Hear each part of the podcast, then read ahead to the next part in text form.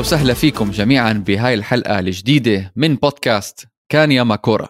كان يا ماكورا بودكاست كروي بتحدث عن كل اللاعبين والمدربين والفرق اللي بوقت من الأوقات هم كانوا القصة كلها. كلها عملتها باللبناني ها؟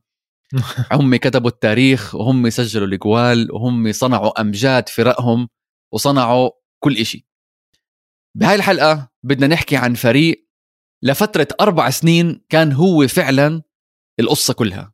اللي عامل العالم والضجة وكل إشي بالكرة العالمية أو الكرة الدولية. وفريق غير كتير من الكرة الدولية ولهلأ أثره موجود على العالم. رح نحكي فيها أكتر. اللي هو فريق إسبانيا حقب الزمنية بين 2008 وال 2012 وبحبشنا ودورنا وفكرنا مين أحسن شخص ممكن يقولنا عن هالفريق. فما في غير طبعا من بودكاست القارة البتشيتشي فادي خليل. فادي مسيك بالخير. أهلا وسهلا فيك علي. يعني لي الشرف صراحة أدخل على هاي الحلقة. لا والله الشرف إلنا يا لي الشرف يا علي أدخل على الحلقة. أه يعني أنت اسمك البتشيتشي يعني فيش غيرك بيحكي عن هالفريق. مش عارف أنا إذا بقدر أتماسك نفسي على الحلقة إني ما أبكي يعني ف بس عشان نخليها مش outtakes ها حنخليها لا لا بنخليها بنخليها. الدموع. شوف حقبة زمنية كانت جميلة جدا بس اللي صار بهالفريق إشي غريب. خلينا نبلش بال, بال... بال... بال... بالأول. الفريق هذا يا فادي من 2012 لل... من 2008 عفوا لل 2012 يعني كان فيه أحسن لعيبة مش حقول من أحسن لعيبة لا أحسن لعيبة بهذا العصر بهذا ال generation بالذات. يعني إذا بدك تحكي عن تشابي ألونسو بدك تحكي عن شافي هرنانديز بدك تحكي عن إنيستا ديفيد فيا آه مين كمان عندك؟ بوسكيتس كاسياس. عندك بويول عندك كاسياس. أسامي مخيفة أسامي مرعبة. غير إنه والله بمباريات الكلاسيكو بين ريال مدريد وبرشلونة وبالدوري الإسباني اللي هو كان عزه عزه عزه بهذاك الوقت وكان يعني internationally البريمير ليج مع كل التسويق تبعه وكل الضجة تبعه ما كان بيسوى مع احترامي طبعا للبريمير ليج بس ما كان بيسوى بصلة قدام الليغا على اللي خلى اللي خلى بدايات إسبانيا بال 2008 كتير خاصة وهيك لها نكهة إنه كمية العذاب اللي إسبانيا دخلت فيه أو اللي مرت عليه بالسنين قبل. انت حكيت عن الدوري الإسباني. الكرة الإسبانية طول عمرها ما بتركز على المنتخب طول عمرها بتركز على أكبر ناديين لها أو أكبر ثلاثة إسبان اللي هم ريال مدريد وبرشلونة. ودائما المنتخب الإسباني كان عبارة عن النجوم اللي جاي من برشلونة وريال مدريد وممكن فالنسيا وممكن آه، آه، أتلتيكو مدريد إشبيليا وفيا ريال لكن دائما ريال مدريد وبرشلونة هم المحور كانوا. كان المنتخب عبارة عن النجوم هاي. بس اللي صورة ما عمرها اكتملت غير بال 2008 وأكيد راح نحكي ليش هلا أنا وياك. 100% طيب خلينا نبلش يا فادي أو خلينا نسمع المستمعين إحنا بشو كيف حنمشي بالحلقة. هلا طبعا حنبلش بوضع اسبانيا أو منتخب اسبانيا المزري كان قبل 2008 وبالبطولات القارية أو البطولات العالمية خصوصا كاس العالم. بعدين بدنا نحكي شو تغير؟ كيف صار هذا المنتخب؟ لليوم يعني إلى حد ما يعني. بس إنه بين 2008 و2012 كيف صار هذا المنتخب هو ال world beater هو مكسر الدنيا كلها اوروبيا وعالميا. بعدين بنمشي فيهم بطولة بطولة يورو 2008 كأس العالم 2010 واليورو 2012 وبنختمها طبعا بال بالنسبة لإلي يمكن من top 3 performances من فريق بتاريخ أي بطولة دولية اللي هو نهائي 2000 يورو 12 ضد إيطاليا. وبالأخير نيجي للمقطع اللي هو ليش انتهى. الفريق اللعيبه هم هم إلى حد ما المدرب كمان ما تغير إلى 2015 ولا 2016 بس ليش الحقبه هاي الزمنية انتهت؟ فخلينا نبلش من أول فادي. الأول إنه ليش برأيك أنت أو خليني أجيب لك إياها بطريقة تانية. المنتخب الإسباني كان قبل 2008 كان تحصيل حاصل مع إنه زي ما حكينا هلأ إحنا كان الدوري الدوري الإسباني كان هو من 2000 من لما زيدان خلينا نقول من لما زيدان أو قبلها بشوي 98 من 98 ريال مدريد يوب هاينكس وبرشلونة بعدين مع آه، لويش فانجال وريفالدو. ومن بعديها لا يمكن ليومنا هذا حتى كمان ريال مدريد اللي مسيطر مسيطرة تامه على الشامبيونز ليج وقبليها برشلونة كان مسيطر سيطرة تامة. وبالنهائي كنا نشوف أتلتيكو مدريد وكنا نشوف فرق تاني إسبانية وفالنسيا بأول الألفينيات. فالدوري الإسباني كان هو القصة كلها. بس زي ما حكيت أنت كان المنتخب ما حدا يركز عليه. يعني maximum يعطيك quarter final والسلام عليكم الله معك. فهذا إشي غريب يعني. هذا أنا عمري ما استوعبته. كل الدول ألمانيا إيطاليا برازيل أرجنتين حتى فرنسا. اللي مش عند ما عندها هالبطولات الكبيرة يعني عندها 2 يورو 2 يورو صح؟ 2 يورو و2 كأس عالم. بتركز على منتخبها أكثر من إسبانيا قبل 2006 وارجع. هذا شيء غريب يعني وهذا شيء يستغرب منه. شوف آه، إسبانيا كان عندها قبل أصلا 2008 انتصار واحد دولي بال 64 كان بأرضها كمان. بأرضها و64 يعني كرة كانت غير آه. وقتيها آه يعني لا أنا هو شيء ضعيف أصلا شيء ضعيف اللي بالزبط. صار بالضبط بس إسبانيا كمنتخب عمرها ما كانت تحط المصاري وكانت عمرها ما تحط ال ال ال يعني ال coaching staff يعني دائما في مدرب كان آه، مدرب إسباني ضعيف ممكن مش كثير قوي آه، صح. بالفريق وكان دائما التركيز على الأندية لأنه الأندية هي اللي بتجيب عليه هي يعني إحنا للأسف فلوس. هو الاموال هي بتجيب الفلوس وللأسف على فكرة آه. الأموال مش شيء جديد على كرة القدم. الأموال من الستينات وهي هي السبب الرئيسي بكره القدم. فما صحيح. كان في تركيز كثير على المنتخب الإسباني. صارت الإهانات على مر السنين علي. أنت اسبان أنت برشلونة وريال مدريد عم بتفوز كل البطولات بس المنتخب الإسباني تاعك ضعيف. صار في إهانات على مر السنين صار في منتخبات تدعس على إسبانيا. إسبانيا مرات ما تتأهل على بطولات كبيرة. صار في هز بنفس اللعيبة يعني واللعيبة عم تخسر الليجسي تاعها. أفضل اللعيبة اللي مرت على سنين إسبانيا. ما قدرت تفوز اليورو ولا قدرت تفوز الكأس العالم ولا كان اختلف التاريخ كثير كثير كثير. أسامي زي خواكين يعني. زي موريانتس زي راؤول آه زي ارجع قبل بوتراجين بوتراجينيو زي لويس لويس غارسيا بوتراجينيو هدول كلهم ما قدروا يفوزوا ولا بطولة صح. مع إسبانيا. آه بس لأنه كان في تفضيل أكثر على الأندية. يعني هذا من الاتحاد من اتحاد الكرة إسبانيا. يعني شفنا إحنا أسامي غريبة. مين كان يدرب المنتخب ب 98 كان ميتشيل يمكن كان؟ ولا حدا تاني؟ ناسي في الاسم. بس إنه دائما بتشوف المنتخب الإسباني فيش حدا شايله. كان طش. كان يعني عن جد عن جد يعني لما أنا بشجع إيطاليا. وإيطاليا كذا مرة لعبت مع إسبانيا بكأس العالم ولا باليورو. آخر مرة بتذكر أول مرة بتذكرها منيح كانت بال 94 لما إيطاليا وإسبانيا لعبوا بال quarter final ولما باجو جاب جاب جول الفوز على إسبانيا. مباراة صعبة كانت واعتمدنا كثير على باجيو بس بالأخير كان الفوز آه شبه حيحصل يعني خلص. أنت بجوز خايف أنت ولا متلبك ولا شيء بس خلص أنت الفوز صاير صاير يعني حيجي الفوز هذا. ما في منه ما في لا فيش مجال. باليورو كمان نفس الشيء يورو بال 2000 طلعوا من ال quarter final بال 96 quarter final 92 ولا حتى تأهلوا. هو 92 كان غريب شوي عشان الدنمارك فازوه. عرفت؟ بس م. وصلنا لل 2006 خسروا من فرنسا. خسروا من زيدان. زيدان الرجل يعني. نعم؟ هاي المباراة حطمتني هاي المباراة آه. لأنه أحكي لك شغلة؟ لأنه آه. لأنه أنا أنا مواليد ال 95 وصدق أو لا تصدق أنا من عمر السبع سنوات وأنا بتابع كرة القدم وبعرف كل اللعيبة و و و ذكر آه. كأس العالم 2002 كانت إسبانيا بتلعب مع كوريا إيخ. هاي المباراة وكانت الحكم كانت جمال الحكم المصري آه. جمال غندور طعم طعماكم كاكا يمكن وقتها طعمانا خازوق بصراحة بس أيوة. آه. كانت فترة تحس إسبانيا بلشت تصحى على حالها شوي وبلشت اللعيبه اللي صح عم تبلش تلعب صار في آه صار اللي صار وإسبانيا طلعت من كأس العالم ووقتها تعلقت آه. بإسبانيا كثير آه 2004 صار في بهدلة لإسبانيا وطلعت من المجموعات باليورو. بتذكر مجموعتها كانت فيها أصلا البرتغال واليونان. آه. بعدين اجى كأس العالم 2006 وأنا بلشت يعني أوعى كثير على كرة القدم وأعشقها. حطمني يعني زيدان لاعب بريال مدريد كان وأنا آه. بحبه كثير يعني هو كانت الضربه القاضية لإسبانيا.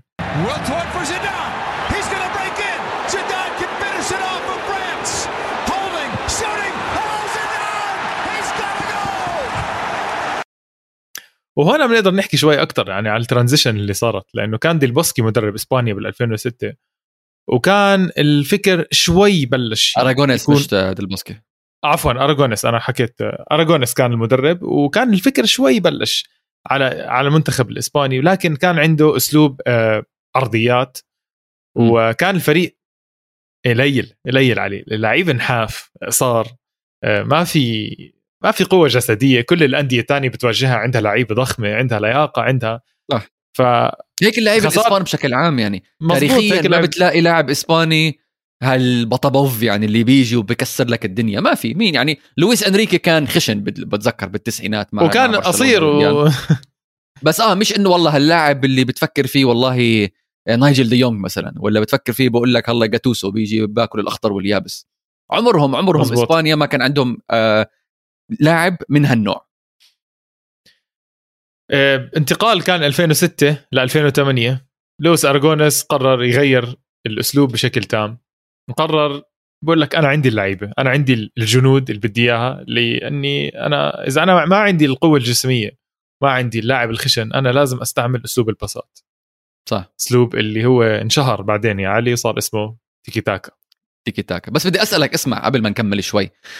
بتلوم الإسبان إنهم يلعبوا هاللعب بالأربع أربعة اثنين تركيز على العرضيات. عندهم تاريخيا عندهم wingers رهيبين المنتخب مزبوط. هو هذا السبب ليش أصلا لعبوا. كان في كان في حقبة فيسنتي وخواكين. كانوا مم. أفضل جناحين بأوروبا. فيسنتي كان عامل ضجة طيارة يا. زلمة كان طيارة. كان عامل ضجة بأوروبا. وكان عندك. لعيبة زي كمان لوكي موجود بديبورتيفو لا كورونيا بالشامبيونز ليج مع إي سي ميلان عمل عجائب و و أسامي صح. كثير كان عندهم على العرضيات راؤول وموريانتس يعني مش هالطوال موريانتس كان طويل فكانت أسلوب العرضيات بس راؤول كان أحسن لاعب راؤول كان أحسن لاعب يلاقي مساحات داخل وكان بال... 18. وكان راؤول كان بال box يعني fox in the box بيحكوا لك فهمت كيف؟ يعني صح. كان ذكي بال box فأنت مش مضطر إنك يستخدم كان ذكي بالله بس الأسلوب هذا ما نجح لإسبانيا ما نجح لإسبانيا و... وديل بوسكي آه عم بضلني أحكي ديل بوسكي اراجونس قرر إنه والله بحن للتنين طبعا. اراجونس قرر إنه آه. هذا الأسلوب مش مش الأسلوب الصح علي. آه. غير الأسلوب ودخل على آه اليورو 2008 إذا بدك هون دخل- نبلش دخل يو دخل يورو 2008 بس هو شو الأسلوب اللي غير؟ بدل ما يطلع على الأجنحة صار يلعب بالنص. قال لك أنا صح. عندي لعيبة. أنا عندي إنييستا أنا عندي تشافي أنا عندي تشابي ألونسو. عندي هدول اللعيبة اللي ممكن يصنعوا الفرق بالنص الملعب. ومش بس هيك هدول اللعيبة سريعين. وهم مش إنه والله هالسريعين إنه والله بيفتحوا سبرنت والله سريعين لا سريعين البديهة سريعين هون سريعين سريعين الحركة. وبيحركوا كرة بطريقة ممتازة ممتازة. طبعا هذا الإشي كله إحنا عم نحكي عنه قبل ما بيب جوارديولا يستلم برشلونة. وهي الشغلة كتير مهمة نوضحها عشان في كتير ناس بيقولوا والله إنه والله تأثير برشلونة على آه على المنتخب الإسباني مهم جدا وكذا مهم, مهم. كان أكيد بس وإله مش- وإله بصمته بس مش 2000 وما بس مش 2008 ومش كمان بدايات المنتخب الإسباني أو الحقبة هاي ما دخلوا بيب. جوارديولا ولا شيء كان هو. آه لويس أراغونيس بحت علي ما حدا كان يعرف إنه لويس ارجونس هو اللي اللي بنى أسلوب التيكي تاكا مش بيب جوارديولا بيب جوارديولا ممكن المدرب اللي أتقنه Okay اللي يعمل عليه ال twist شوي مع ليونيل ميسي بس 2008 اراجونس هو اللي اخترع التيكي تاكا شوف بس آه،. okay هذا نقاش حلو هنا اختراع التيكي تاكا تيكي تاكا. مأخوذ من الكرة الشاملة موجود هو مش اخترعها يعني آه إنه طبقها على 3.0. المنتخب. آه شوف إحنا دائما بنحكي ال total football إلها ثلاث حقبات زمنية الحقبة الزمنية الأولى هي بالسبعينات مع المدرب رينوس ميخلز وكان يوهان كرويف ال ال ال الكابتن والقائد بالتسعينات برشلونة ال dream team هذا phase 2 خلينا نسميه أو 2.0 تيكي تاكا أو total football 2.0 لما كان يوهان كرويف مدرب برشلونة كان معه ستويتشكوف وروماريو و و و و فريق الأحلام كان و part 3 الجزء الثالث هون الخلاف فيه هلأ اراغونيس زي ما أنت حكيت تبنى هذا ال system اللي هو صناعة اللعب السريع الباصات ال... تبنى. ال... مزبوط بالضبط الباصات الزيادة okay؟ ولويس أراغونيس مش قليل مدرب شاطر وكتير ناس ما بعطوه حقه.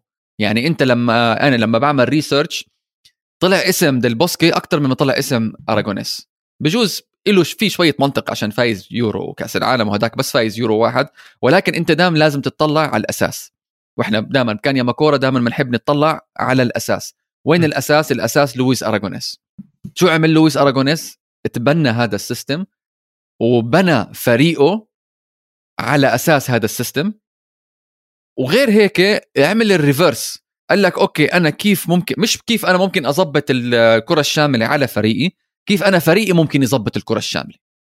وهذا اللي تسمي بالتيكي تاكا. وبعدين لما استلم آه، بيب جوارديولا بال 2008 برشلونة تتذكر خسروا أول مباراة بتذكرها كتير منيح. أول مباراة بالدوري بال 2008 تحت بيب جوارديولا. آه، خسروها. والناس صارت يحكوا طلعت يا زلمة طلعت كتير حكي وقتها إنه بيب جوارديولا آه، هل الخيار الصائب هو لبرشلونة؟ شو مستقبل برشلونة مع بيب جوارديولا؟ هل برشلونة عملوا والله حركة النوستالجيا نجيب لاعب لاعب سابق عشان آه، يقود الفريق؟ طبعا history was written later يعني إنه صار اللي صار بين ال 2008 وال 2012 مع برشلونة ومع آه، جوارديولا. ولكن أنا بس نقطتي إنه أنا بدي أعطي لويس اراغونيس حقه. طبعا. كيف هو بنى طبعاً. هذا الفريق؟ آه كيف غير ال system؟ يعني أنت من 2006 ل 2008 سنتين يا فادي. سنتين اراغونيس لروح السلام هو توفى طبعا. سنتين غير اتحاد كرة كامل. غير تفكير لعيبة كامل. أقنع الإدارة اللي بالاتحاد الإسباني يا جماعة أنتم كل شيء بتعملوه غلط. اسمعوا كلامي وأنا بوجهكم للصح وبعطيكم البطولات. سنتين ألمانيا ألمانيا عملت هذا الإشي بداية الألفينيات لما خسروا من الدور الأول الدور الثاني بكأس العالم 2002 يمكن إذا مش غلطان وقبليها كان بالتصفيات خسرانين من إنجلترا 5-1 بميونخ. ألمانيا عملوا هالحكي وفازوا كأس العالم 2014 م. عرفت علي كيف؟ ما والله انقلاب يعني بسنتين. انقل... اراغونيس عمل انقلاب بسنتين. شوف آه، اراغونيس اللي عمله إنه مش بس آه، تقول ضرب كف لكل الاتحاد الإسباني. man اراغونيس بال 2008 اراغونيس بال 2008 اختياره للعيبة كان مثير للجدل تعرف؟ كثير كان مثير للجدل. يعني كانوا يحكوا لك مين مين ماركوس سينا أوف. okay؟ كان يحكوا لك مين ماركوس سينا انت جايبه على يلعب آه، مين فابريغاس كان عمره 18 سنة انت جايبه يلعب؟ آه، أسامي إنييستا كان 21 سنة تشافي كان آه. 23 سنة دافيد سيلفا كان 20 سنة. يعني عندك أسامي راموس كان 18 سنة. فعندك آه، أسامي وطبعا طبعا أهم اسم نزله لويس اراجونس كان عنده اسمين كانوا مع المنتخب كان سالجادو موجود بالظهير. وكان راؤول موجودين ما حتى استدعاهم ليورو 2008 شوف يعني أوه. كان صارم. قال لك خلص. صح. الوقت اجى لإسبانيا إنها تلعب كرة شاملة والوقت اجى إنه اللعيبة القدام اللعيبة اللي ما فازت إشي يعطيها العافية آه الآن في حقبة جديدة ل آه 2008 والحلو بالموضوع إنه لويس اراجونس كان عنده ثقة تامة باللعيبة اللي عنده. وأنا هذا الشيء كثير راح أركز عليه علي إنه الثقة هي اللي خلت إسبانيا تفوز كل هاي البطولات الأربع سنين. وشوف كيف كل مرة حجيب سيرة الثقة بمنظور تاني. بس اراجونس كان عنده ثقة باللعيبة إنه يزرع فيهم الأسلوب اللي كان بده إياه اللي هو الأسلوب اللي نحكي عنه اللي هو تيكي تاكا. اراجونس كان مختار هاي اللعيبة تلعب تيكي تاكا مش أي لعيبة تانية مع إنه في لعيبة تانية كانت أفضل من هاي اللعيبة على الورق. بس هو عارف أي لعيبة كان يختار. وعارف أي لعيبه يلعب مع بعض. في لعيبة على ال bench كانت كنت تسأل حالك ليه هذا على ال bench؟ زي تشابي ألونسو. okay؟ صح. بس لعب ماركوس سينا قدامه بعدين لعب ألونسو بعدين بعدين بعدين. فاراجونيس كان مش بس مدرب يعني آه، ذكي كان مدرب صارم برضه وما حدا ممكن ما كان يعرف هذا الشيء لأنه كانوا يطلع عليه إنه هو الختيار الحنون. بس اراجونيس كان صارم عليه كثير. كان كاسياس كان يقول له مش هذا مش الأب الروحي تبعنا عشان هو ختيار. كان يسموه الجد الروحي. الجد الروحي كان يسموه. بس كلامك صحيح فادي عشان يعني أنت تطلع على التشكيلة تبعت منتخب الإسباني لأغلب البطولة بال 2008 يورو 2008 كان بالظهير كابديفيا كان سيرجيو راموس كان لسه بيلعب ظهير عشان بالنص كان مارش مارتشينا وكان بويول. بالنص baby إنييستا. بال 2008 أنا حضرت هون بالإمارات. أنا حضرت إنييستا بكأس العالم تحت ال 20 سنة. وقاعد بالملعب أنا وصاحبي مش عارف أي مباراة بنحضر وعم نشوف إنييستا وعم نقول مين هذا الفنان؟ يعني شو شو عم بيعمل؟ under 20 2003 وضلينا وحياة الله أنا وصديقي طلعنا من الملعب. كتبنا عنه. اسم كتبنا اسم إنييستا. قلنا خلينا نتذكروا هذا ونشوف شو حيعمل بالمستقبل. وكل اللي يعني إن شاء الله اللي بيسمعونا واللي كانوا سكان الإمارات أو حضروا البطوله هاي كأس العالم تحت ال تحت ال 20 سنة بالإمارات يا ريت يتذكروا هاي الأسامي. كان طبعا في أسامي أرجنتينية كتير أعتقد إذا مش غلطان كان هيغوايين موجود آه بإسبانيا ما والله ناس يمكن بيدرو كان موجود كمان في أسامي كتير بس هو إنيستا كمان أعتقد إذا مش غلطان أخذ أحسن لاعب البطولة بهديك السنة 2003 فانيستا ماركوس سينا كان زي ما حكيت أنت هو الخلاف الأكبر. جاي من فيا ريال مش من والله لا برشلونة ولا ريال مدريد ولا حتى فالنسيا. فالنسيا بالألفينيات كان لهم آه، آه، قوة عز. بالدوري كان لهم عز وكان لهم قوة بأوروبا وبالدوري الإسباني ولا من أتلتيكو مدريد. وإجا ماركوس سينا وإسبانيا يعني بجوز هاي كثير ممكن أو بعض الناس يزعلوا مني بس إسبانيا أو الإسبان عندهم عنصرية الأوروبيين بشكل عام عندهم عنصرية. فأنت بتجيب لاعب أسمراني أسود على المنتخب الإسباني صار في حكي كمان الوحيد هلا بجوز آه. الحكي مش بمحله ولا مش بمحله إشاعات مش م. إشاعات بس إنه في حكي بغض النظر في حكي إنه كيف أنتم تجيبوا هذا اللاعب مجنس هو برازيلي بالضبط وبرازيلي ومجنس وهلأ هو شوفوا هم استخدموا الأنجل هذا إنه هو كيف برازيلي وإحنا عندنا لعيبة ممتازين طب يا عمي أنتم صار 40 50 سنة مش جايبين شيء فايزين شيء هاي طب جيبوا هاللاعب برازيلي بلكي يساعدكم. فهو كان المحور والأساس ماركوس سينا هو كان ال standout player بال 2008 بهالبطولة. طبعا عندك فرناندو توريز وبعدين ديفيد فيا. ديفيد فيا فات على البطوله يا بيتشيتشي بقوة خارقة. لاعب يا زلمة it was ال coming out party تبعته يعني بال 2008 ديفيد فيا. شوف دافيد فيا كان كان بس مهم جدا إنه يبلش البطولة قوي. برضه ما كان عليه الحمل. يعني اراجونيس كان حاطط حمل على كل اللعيبة أوكي؟ يعني مش بس على لاعب واحد. بعدين دافيد فيا أخذ ال role إنه دخل على البطولة حط هاتريك. وتمريره بينية وادي فرق السرعة وادي استلام على طول. هل يسجل هاتريك؟ ادي المهارة وادي اللاعب ديفيد فيا. ديفيد فيا. يسجل هاتريك حلو. خلاص الدب الروسي بلا أنياب. بعدين لعبوا مع مباراة السويد. كانت المباراة رايحة واحد واحد على الدقيقة 92 كان pass بتذكر من كابديفيا طويل كتير ودافيد فيا استلمها وزرع اللاعب وحطها جول. تلقى عرض لانضمامه لكن نتابع كرة والفرصة! جول! الضربة القاضية الفنية عن طريق ديفيد فيا.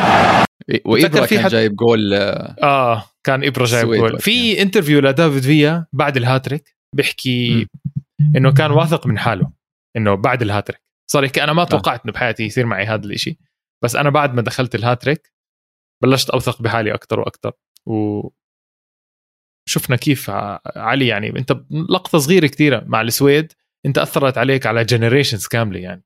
يعني أنت الفوز الثاني ورا بعض كثير مهم. ما تفوز مرة بعدين تتعادل ممكن ها. بس الفوزين ورا بعض وكملوا إسبانيا بعديها على اليورو. وإذا بدك هلأ بنقدر ندخل على مباراة إيطاليا. اللي هي كانت إيطاليا. ممكن هلا شوف قبل مباراة إيطاليا المباراة اليونان اللي هي كانت تحصيل حاصل آه، بس فوز مهم على اليونان عشان اليونان كانوا ال defending champions هم فايزين المفاجأة الكبرى يعني بال 2004 أوكي بس فازوا مباراة إسبانيا. آه، دخلنا على quarter final ضد إيطاليا. إسبانيا بعمرها مش فايزة إيطاليا ببطولة دولية رسمية. خمس مرات خسرانين ضدهم. فأنت كمنتخب إسباني عندك تاريخ حافل بالهزايم والمصايب وأكل الهواء بالمشبرح. بتفوت ضد فريق عمرك بحياتك مش فايز ضده. وهاي الشغلة اللي أنت حكيت عنها هلأ فادي قبل شوي اللي هي ثقة أراغونيز بلعيبته. لغمهم ثقة ولعبوا. هلأ شوف المنتخب الإيطالي كان وقتها 2008 طالع من فوز كأس العالم. ويعني هاي زاد زاد الطين بله للإسبان ذهنيا. عرفت علي؟ أنت you're coming against the world champions ب quarter final يورو وعندك أسامي تقريبا هم هم من 2006 تقريبا. وعمرهم ما فازوهم. كثير مهم وعمرهم ما فازوهم. خمس مرات ولا مرة فازوهم كانت كانوا. إذا مش غلطان آخرتها كانت زي ما حكيت أنا بال 94 لما فازوا إيطاليا على إسبانيا. إذا مش غلطان 2 1 أو 2 0 المهم وصلت المباراة للبرنتيات وكاسياس بدي يعني وقفة وقفة احترام وإجلال وتعظيم أستغفر الله العظيم العظمة لله يعني بس إنه آه، لا لا لا كاسياس بقول لك كاسياس آه. آه. قول لي أنت قول لي أنت قول لي أنت شوف 2008 أنا... طبعا أنت حاضرها ويمكن واعي عليها ولا لا مم. مم. شوف أحكي لك شغلة ال... راح نحكي كثير عن تفاصيل صغيرة تفاصيل كثير صغيرة خلت إسبانيا تفوز بمباريات. بس هاي التفاصيل آه، حلوة وممكن مش كل حدا بيعرفها. بقول لك آه، كاسياس كان آه، ديروسي بده يشوت ضربة الجزاء وديروسي بال Champions League ال campaign اللي كانت بال Champions League بال 2007 2008 كان ديروسي مضيع ضربة جزاء. كان ديروسي تضيع ضربة جزاء شايتها ديروسي على شماله وكانت قوية كثير وعالية. فكاسياس حكى لحاله على شمال ديروسي على يمين الحارس. صح. أوكي. فقال لك كاسياس أنا مش يعني إذا أنا بدي أنط على جهة راح تكون نفس الجهة هذيك ديروسي راح يلعب على نفس الجهة بس راح يخفف القوة. This to make it 2-2 and Casillas foils him. It's advantage Spain. شفنا شفنا كاسياس ما تردد. آه علي ما تردد إنه ينط نط سبق ديروسي ما يعني نط قبل ما ديروسي يشوت. ولسه ديروسي ما غير الاتجاه. وكاسياس صد هاي أول ضربة جزاء كان آه يعني كانت أول ضربة جزاء صيدتها كاسياس بهاي البطولات راح نحكي عنها كلها. ومين أنت قول لي كمان يا فادي مين جاب ال winning penalty penalty آخر واحد. ف... آه ف... فابريغاس. It is 3-2 Spain and Cesc Fabregas one of the young up and coming stars. يعني كان اللاعب اللي جاي من ارسنال وكان عامل ضجة كروية بالدوري الإنجليزي. كان لاعب وسط زي مهاجم. كان عامل ضجة نعم. كثير كبيرة وكان يعني واثق من حاله وكان كابتن أرسنال إذا أنت متذكر. متذكر كان كابتن صح. أرسنال كان عمره تقريبا 20 سنة 21 سنة. 21 سنة كان بهالبطولة عمره. تصور. انت أنت هلأ آه علي هلأ بتقدر تسميه لي كابتن عمره 21 سنة؟ هلأ إحنا لا. يوم 2022 مستحيل. مستحيل. مستحيل. مستحيل. ممكن ولا كابتن ثالث في 21 سنة كابتن اضطراري ما في 21 سنة. مزبوط ف فابريغاس كان اعصابه باردة. With the responsibility of taking Spain through and putting Italy out. وعلى يمينه لفابريغاس اللي هو على شمال الحارس حطها وخدع جيجي بوفون.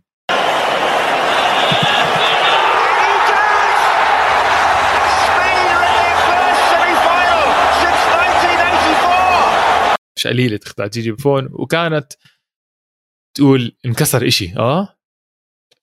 الحياة world went silent كل حدا ساكت. مش مصدق إنه إسبانيا أخيرا فازت إيطاليا. وهاي كانت إشي كتير مهم بالتاريخ لإسبانيا إنه أنت تفوز إيطاليا وتنتقل على المرحلة اللي بعدها. هلأ مباراة روسيا semi final شبه تحصيل حاصل. فايزين عليهم بالدور الأول 4 1 في ديفيد فيا ريال ديفيد فيا هاتريك. وهنا آه، ديفيد سيلفا وشافي هرنانديز وجويزا. تذكر جويزا؟ خروج اللاعب تشافي هرنانديز لكن البدلاء دائما. ودي فرصة ودي هدف ثاني وهدف ثاني عن طريق اللاعب جويثا جويزا مايوركا. جابوا الجوال مايوركا. يعني عليك. آه، فازوا على روسيا وتأهلوا لأول major final لهم أول نهائي لبطولات عالمية أو قارية من ال 84 لما فاز عليهم فرنسا آه وبلاتيني بلاتيني فرنسا بال 84 اليورو كمان. فهنا جينا على مباراة مين؟ مباراة ألمانيا. مباراة ألمانيا ل إسبانيا أكبر من إيطاليا. أي نعم في حاجز ذهني للإسبان قدام إيطاليا وخمس مرات هذا خسرانين منهم. ولكن هلأ تخطوا هاي هاي الشغلة هاي رقم واحد. رقم اثنين ألمانيا معروفين ما بيخسروا نهائي أو قليل يخسروا نهائيات. ألمانيا الماكينة ألمانيا المانشافت ألمانيا اللي فريقهم زي ما قلت لك قبل شوي كانوا عم ببنوا عم بغيروا system ال academies عم بغيروا الأندية عم بغيروا المنتخب عم بغيروا مليون شغلة كانت. ف بال 2006 بين أرضهم وجمهورهم خسروا وصلوا ال semi-final وخسروا من الطليان. هون وصلوا ال final.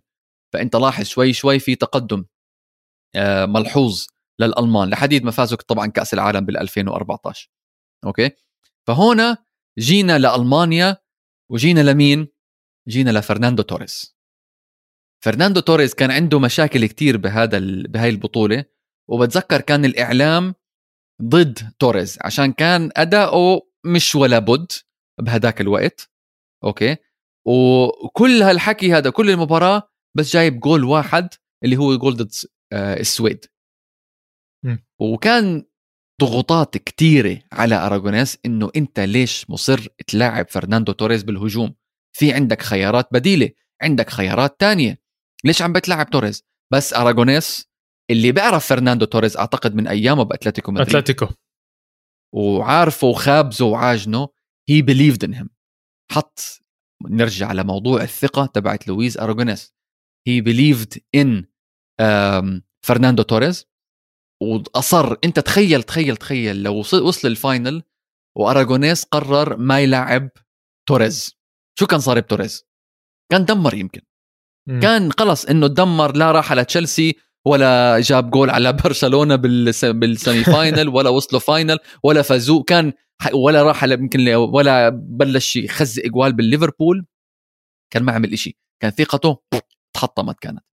بس الثقة تبعت أراغونيس اللي حطها في توريس حلوة أراغونيس. توريس كانت جميلة.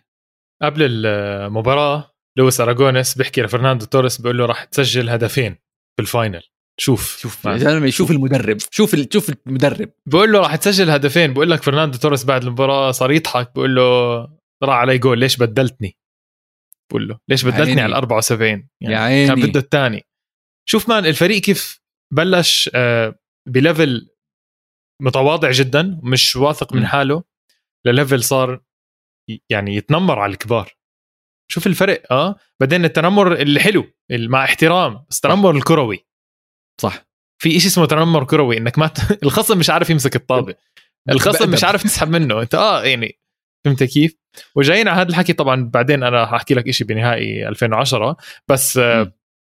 كان كتير مهم إنه توريس بلش توريس دخل الجول وسكت كل حدا كان بيحكي عن توريس سكت كل حدا كان بيحكي عن أراغونيس وكانت أول بطولة لهم.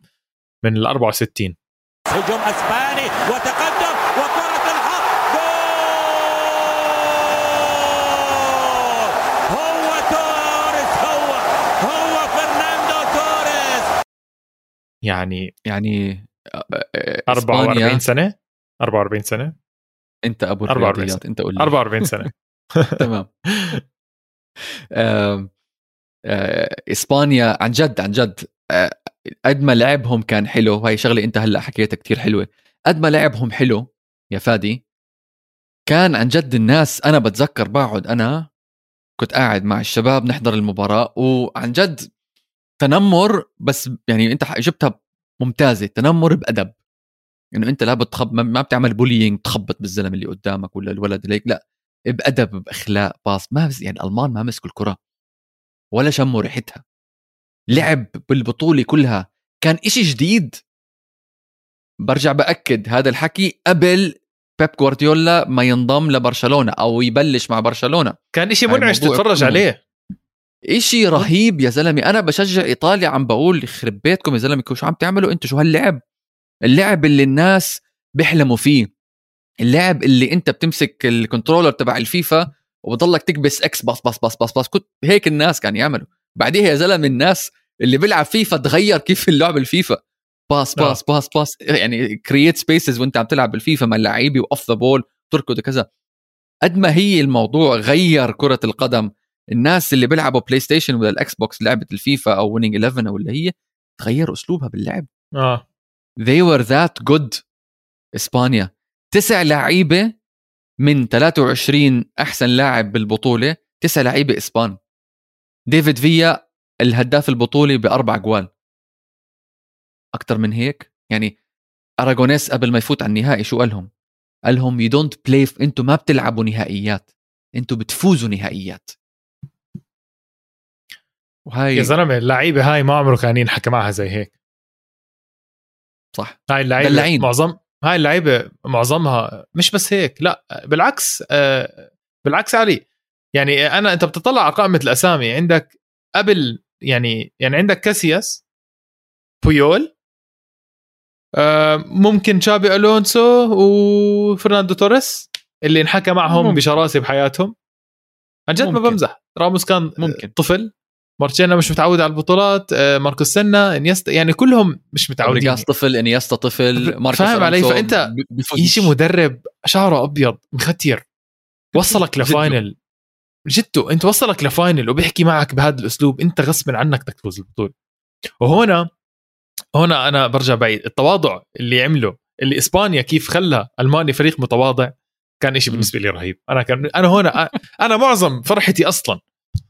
علي أنا معظم فرحتي بمنتخب إسبانيا ال- المنتخبات اللي فازوها قديش يعني قديش فازت إسبانيا بالزمانات وبهدلتها و و- وال- وال payback كان على مر أربع سنين على كل المنتخبات لفوا فاهم علي؟ على كل المنتخبات واحد. واحد رباهم واحد واحد. هذا كان أول مرة يواكيم لوف بيلعب مع آه، إسبانيا مع هذا الجيل وراح نحكي بال 2010 شو حكى أكيد آه، ل لتشافي عاوزك لشافي، تعرفها بس. صح. لا لشافي فرنا... لشافي هرنانديز. أم... شو عمل أراجونيس بعد هالبطولة؟ فاجأ العالم. اراجونس قرر يترك على العالي وأنا برأيي شيء كثير بحترمه. يعني أنا لما مدرب أو لاعب بعتقد خيار صائب جدا. خيار صعب جدا ولما مدرب أو لاعب يترك على الهاي اللي هو على م. ال peak تاع ال career تاعه. بتضلك متذكره بالخير علي. يعني صح. زين الدين زيدان ترك بعد ال 2006 أنت متذكره فقط. عمرك ما شفت زيدان مش لعيب. فاهم علي؟ يعني عمرك شفت زيدان بطيء أو عمرك شفت زيدان مش لعيب أو أختي... فاهم؟ ما بزبط يعني نفس الشيء لويس اراجونيس أنت شفته بأفضل حالاته هو بعديها حاول يروح على فينربخشة اختفى قعد شوي بعدين. موسم واحد وما حدا منتبه عليه هناك ويعطيه العافية راح يجيب مصاري كل حدا بيعرف. مزبوط مزبوط آه بس آه اللي اجى بداله يا بيتشيتشي مدرب مش قليل ولما قالوا إنه بده يستلم زمام الأمور مع المنتخب حذروه لهذا المدرب. وقالوا له يا ابن الحلال أنت أصعب مهنة بالعالم. أصعب مهنة في العالم. فقال لهم وفي منطق بكلامه قال لهم إنه أنا أسهل لي أفوز على فريق فايز أحسن من أفوز على فريق خسران عشان أنت. تاريخيا منتخب الإسباني loser خسران مم. فأي مدرب بيجي جديد بيكون عليه pressure ضغط مخيف جدا إنه أنت مدرب جديد لازم تنجز ولازم تعمل تجيب بطولات ولازم ولازم ولازم بس إذا أنت فايت على فريق فايز already ومش فايز إشي من ال 44 سنة زي ما حكيت أنت لو خسرت بكأس العالم بعديها بعديها بسنتين 2010 يعني حيكون آه إشي بزعل بس مش هالمصيبة عرفت علي كيف؟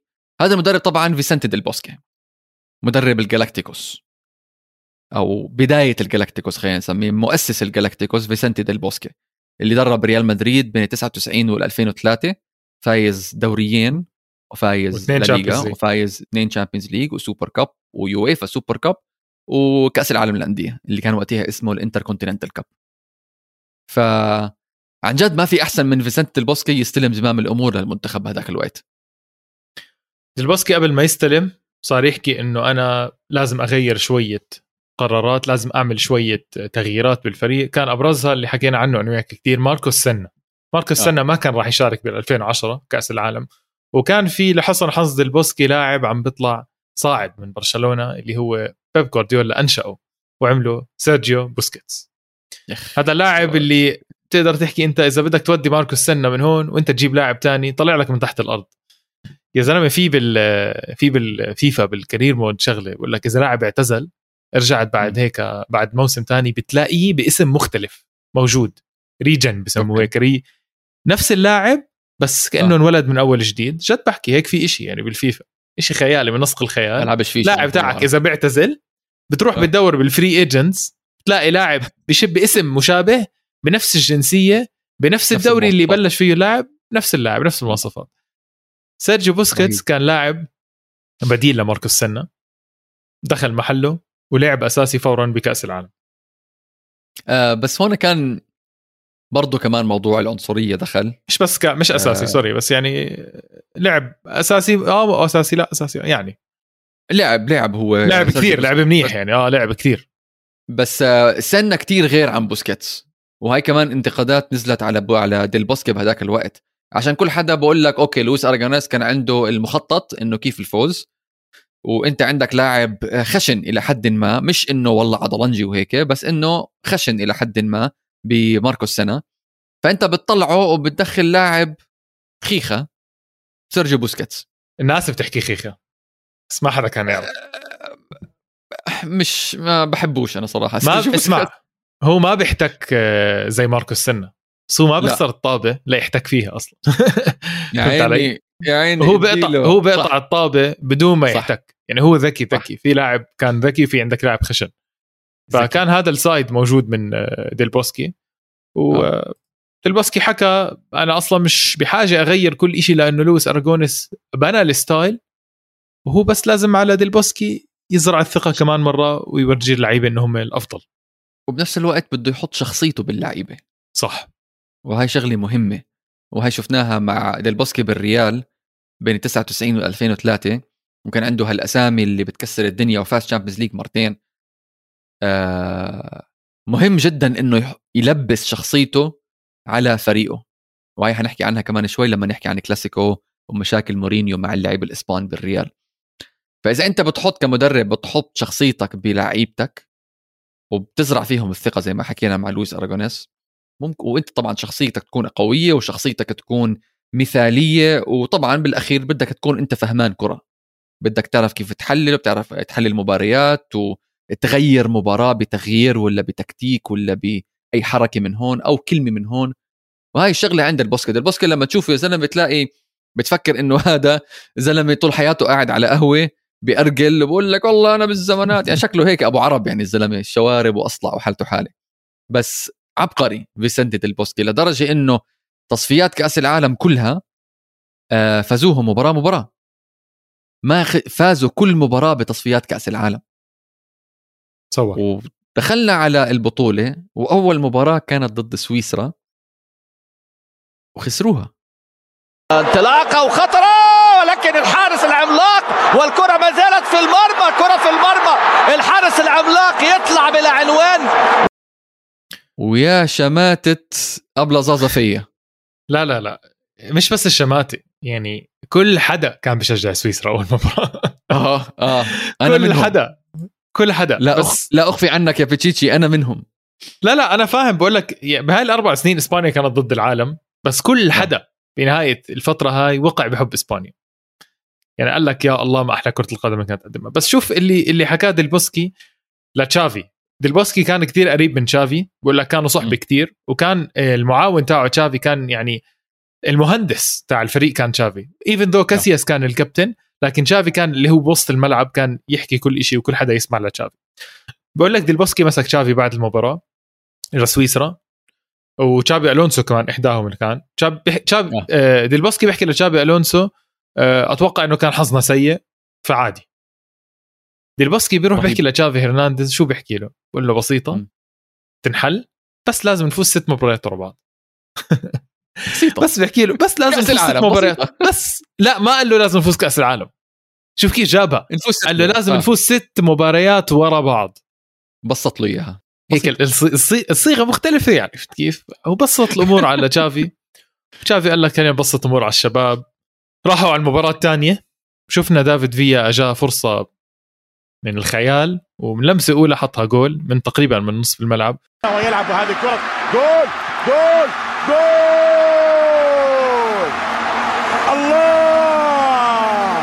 وعلى قولة فرناندو توريس كان أحلى هدف بالبطولة. شافه قدام عينيه لأنه كان فرناندو توريس اللي كان راح يستغل الفرصة ودافيد فيا حطها جول.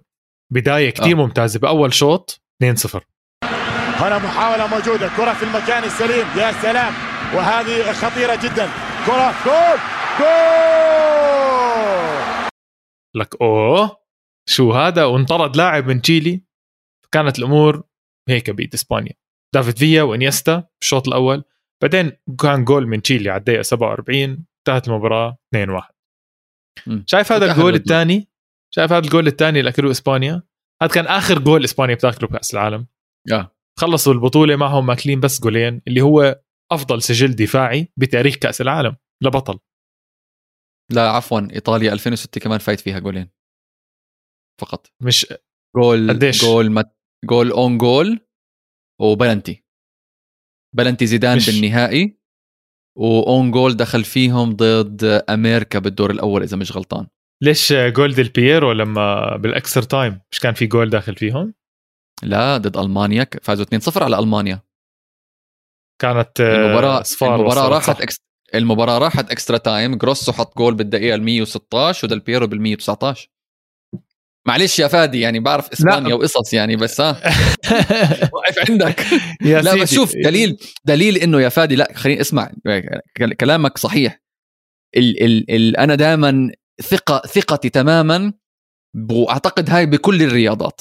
وإحنا باستوديو الجمهور. بنغطي كل الرياضات. الدفاع بفوز بطولات.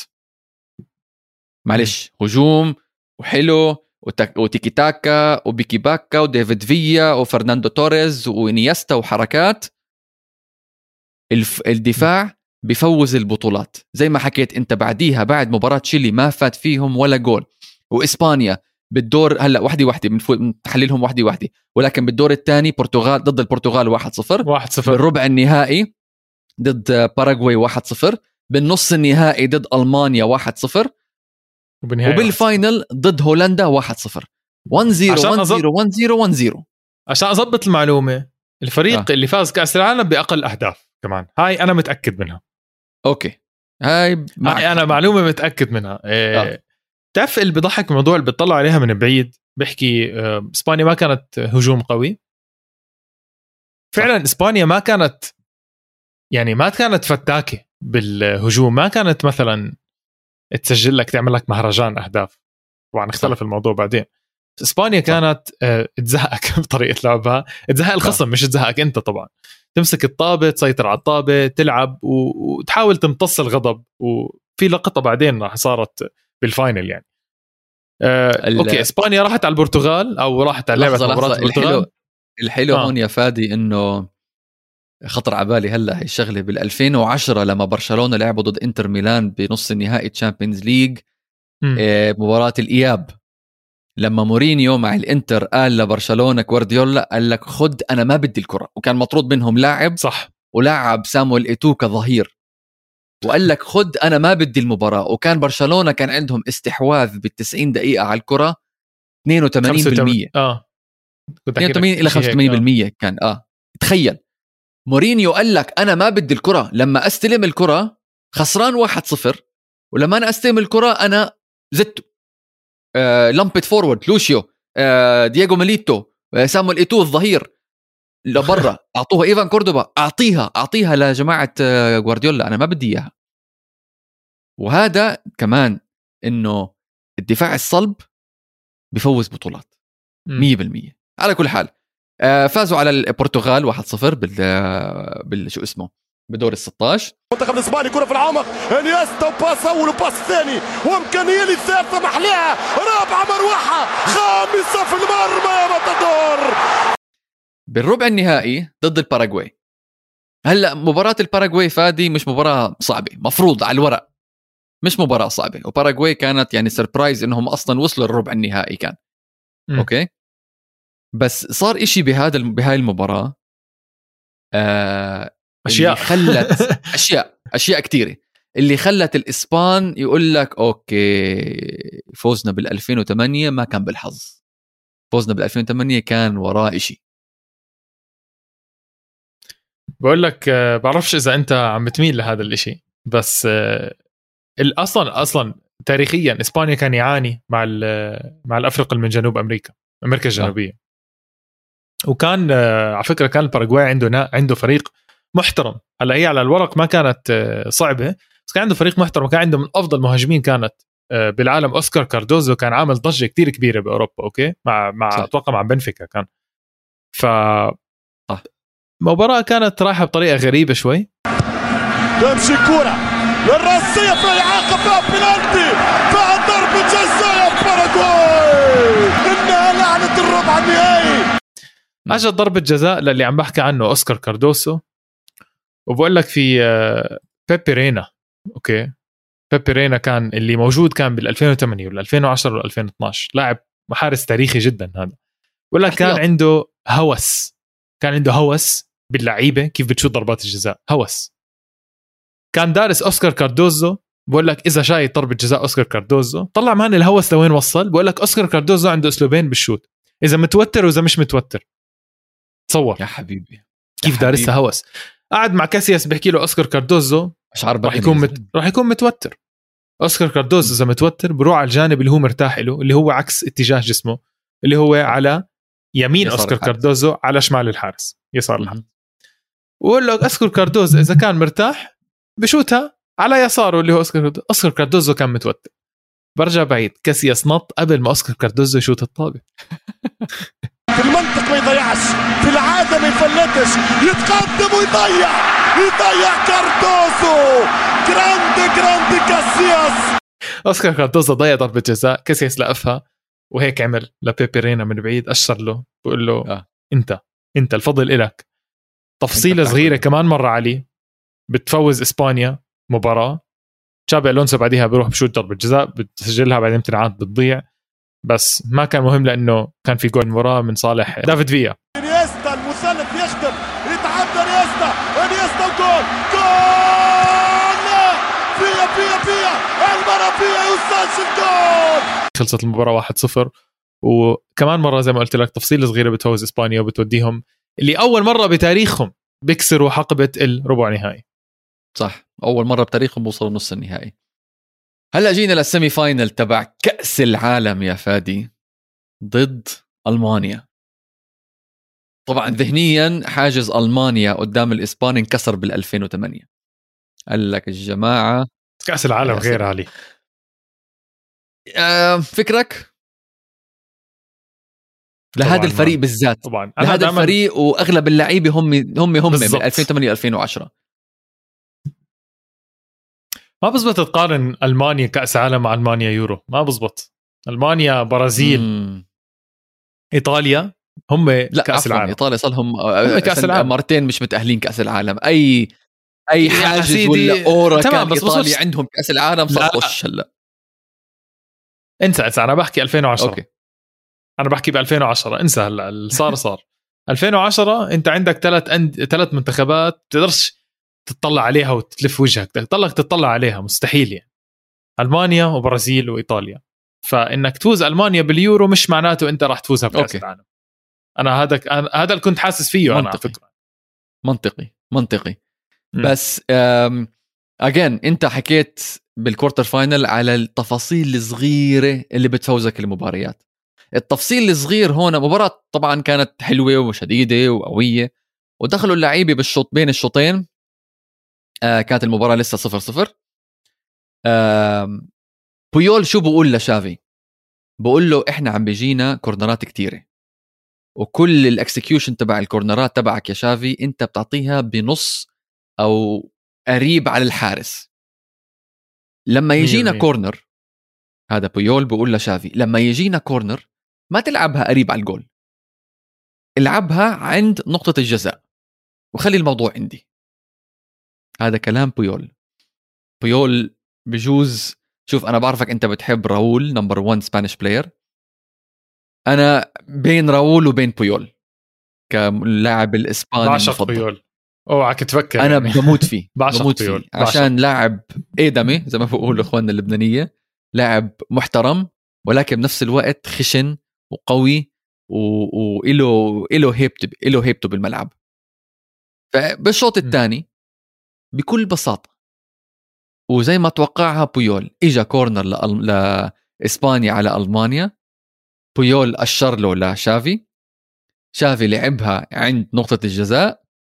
بويول من حيث لا تدري نط مثل سوبرمان. ورأسية عن جد من أجمل الرأسيات اللي شفتها بحياتي. تشافي هرنانديز كرة طويلة!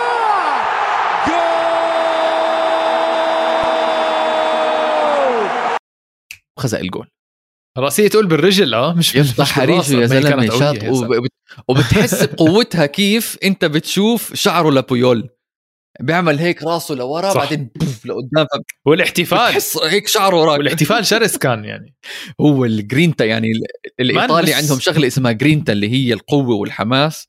الإسبان ما عندهم إياها مم. كتير هاي بس بويول عنده إياها. بيول عنده اياه ال- اللي انت حكيت عنه انه تشافي يعني انت عم مش عم تطلب من اي لاعب يرفع. يعني بيول عارف. لمين يسأل فهمت كيف؟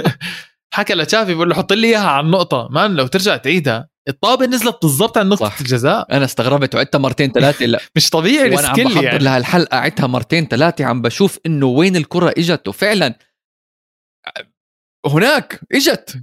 زرعها. شو زراعة حطها مسكها قام مسك الكرة بإيده شالها من الكورنر. مشي مشي مشي.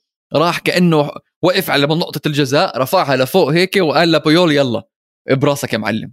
بكل سهولة. كيف أنت بتلقف كرة لولد صغير؟ هيك شافي عمل لقفها لبيول ونط وطار وحطها بالجول. وطبعا زي ما حكينا 1 0 1 0 1 0 1 0 يعني ال- الفرق الصلبة اللي هي بتفوز 1 0 أرسنال بالزمانات كانوا يغنوا له 1 nil to the Arsenal عشان كان دائما يفوز 1-0 ويفوز مباريات. ودفاعهم كان. اي سي ميلان كمان بال 93 أو 92 اللي فازوا بالدوري آه نسيت مع كابيلو فازوا الدوري فايتين فيهم مع كابيلو فايتين فيهم فايت فيهم بس يمكن 13 ولا 14 جول وخلصوا هذاك الموسم. بدون ما يخسروا ولا مباراة إذا مش غلطان كمان طيب النهائي لف... يا فادي أنا صراحة أم، فوت عن النهائي لا آه استنى استنى آه قول لي قول لي قول لي استنى، قول لي- قول لي- استنى. قول لي. استنى قبل ما نوصل للنهائي تذكر لما حكيت لك لوف واجه إسبانيا ب 2008 وما ح... خلصت المباراة وما حكى شيء. بقول لك لوف بعد كأس بعد المباراة النصف نهائي راح عند تشافي بيحكي له أنتم مش أحسن فريق بالبطولة بس أنتم أحسن فريق شفته بحياتي. هذا نكيش المناخير هذا. أنت فاهم إيش ال... أنت فاهم ال... الثقة اللي زرعها واحد خصم من. أعظ- أعظم المدربين ال... آه، على المنتخبات. إيش حكى لتشافي؟ وتشافي ممكن أكيد حكاها ل... ل... للشباب يعني. قال لهم أنا بعد المباراة لوف مسكني. قال لي إنه احسن أحسن فريق بالتاريخ. انت داخل على كأس العالم النهائي. آه، هي هي نعتبر حالك الأفضل في التاريخ. هاي زي ما لوف حط ميدالية على بي على رقبة شافي. شهادة. رسم نص رسم نص نجمة مان لوف. صح. يعني عليك. نفوت بالنهائي النصف الثاني ضل إسبانيا نفوت. على النهائي؟ أنت هون. قديش كان عمرك؟ 15 سنة صح؟ يعني في آه. قمة التعصب الكروي يمكن بهذاك الوقت. لا أكثر من 15 سنة. إيش إحنا بنحكي قبل 2010. 12 سنة. آه. آه. بال 12 سنة. آه آه مزبوط صح. آه. مزبوط. قمة التعصب الك- الكروي بهذاك الوقت الواحد بيكون.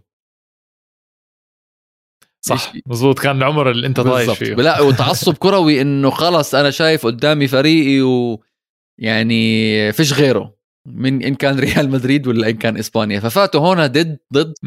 آه. للعلم. سوري علي للعلم. أنا للحظتها ما كنت وكان كل حدا لسه كان يتخوت على إسبانيا. للحظتها. man. يعني للنهائي كان كل حدا بيحكي هولندا راح تفوز. شو إسبانيا؟ بعدين معهم إسبانيا عشان نصب اليورو. بتعرف صح، هذا صح، الحكي صح. كله؟ للحظتها man. بتذكر وأنا كمان يعني أنا كنت من ف- كارهي مش كارهي بس أنا كنت ضد الإسبان. بال second round قلت لا البرتغال حتفوز وخسروا. والباراغواي سهلة كانت. ألمانيا فيش مجال. ألمانيا بدهم revenge لنهائي 2008 وبدهم كأس العالم. ألمانيا اللي عاملين زي ما حكينا ثورة كروية بالبوندشليغا وبال بال... بال... بالدنيا اللي عندهم. وفازوهم. وصلنا لهولندا. وهولندا عن جد كان فريق قوي. شرس. سريع. ما فيش فيش فيش حد زيه. فيش فريق قد هولندا بهداك الوقت. كانت مباراة صراحة أو كان فريق قوي جدا فيه لعيبة مثل شو اسمه هذاك روبن. طبعا اللقطة المشهورة تبعت نايجل دي يونغ ويسلي سنايدر طالع من فوز Champions League روبن فان بيرسي الهولندي الطائر مارك فان بومل ونايجل دي يونغ بالنص مكسرين الدنيا كانوا. بالدفاع عندك جون هايتنجا يعني مارتن ستاكلنبرغ الح- ال- ال- ال- الحارس كان كان فريق كل حدا متوقع إنه هولندا فريق حلو. فريق حلو. كثير راح يفوزوا بكأس العالم. وراح يكسروا ال- العقده تبعتهم.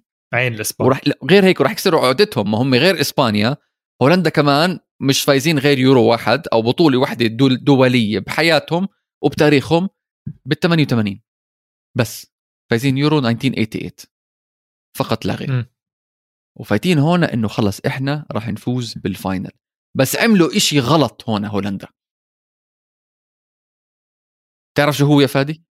هولندا غيرت يعني- أسلوبها. يا عيني أسلوبها كامل عليك. تغير. يا عيني عليك. زمان بتذكر بحضر المباراة بحكي إيش فيه. يعني ما بتذكر كانت مباراة تكتيكية ممتعة ما كان فيها كثير صراحة يعني خلينا نكون واقعيين المباراة ما كانت متعة أوكي؟ هولندا عم بعد واحد اثنين ثلاثة أربعة خمسة ستة سبعة ثمانية تسعة تسع كروت صفر وإحداهم صارت حمراء.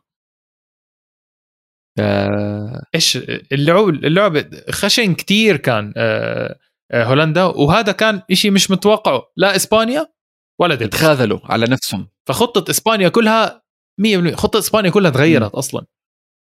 يعني ما توقعوا هيك. في منه هو يعني كان مدرب بيرت فان مارفيك بجوز يمكن عن قصد عشان يعجق الإسبان. ويضعضعهم شوي. فايتين بخشونة. طبعا أكثر أكثر غير طبعا ما حد بتذكر أصلا الطرد تبع جون هايتنجا الناس بتذكروا الشلوط الطائر من نايجل دي يونغ على صدر شابي ألونسو. هاي آه. اللقطة اللي كل العالم اللي ما أخذ عليها. شيء. هاي على الفار إيش؟ هاي على الفار. بجوز بيعتزل الفار أصلا. خلص هون ختمنا إحنا الفار. بنسكر يلا بنكمل بدون فار. هاي ختامها خلص.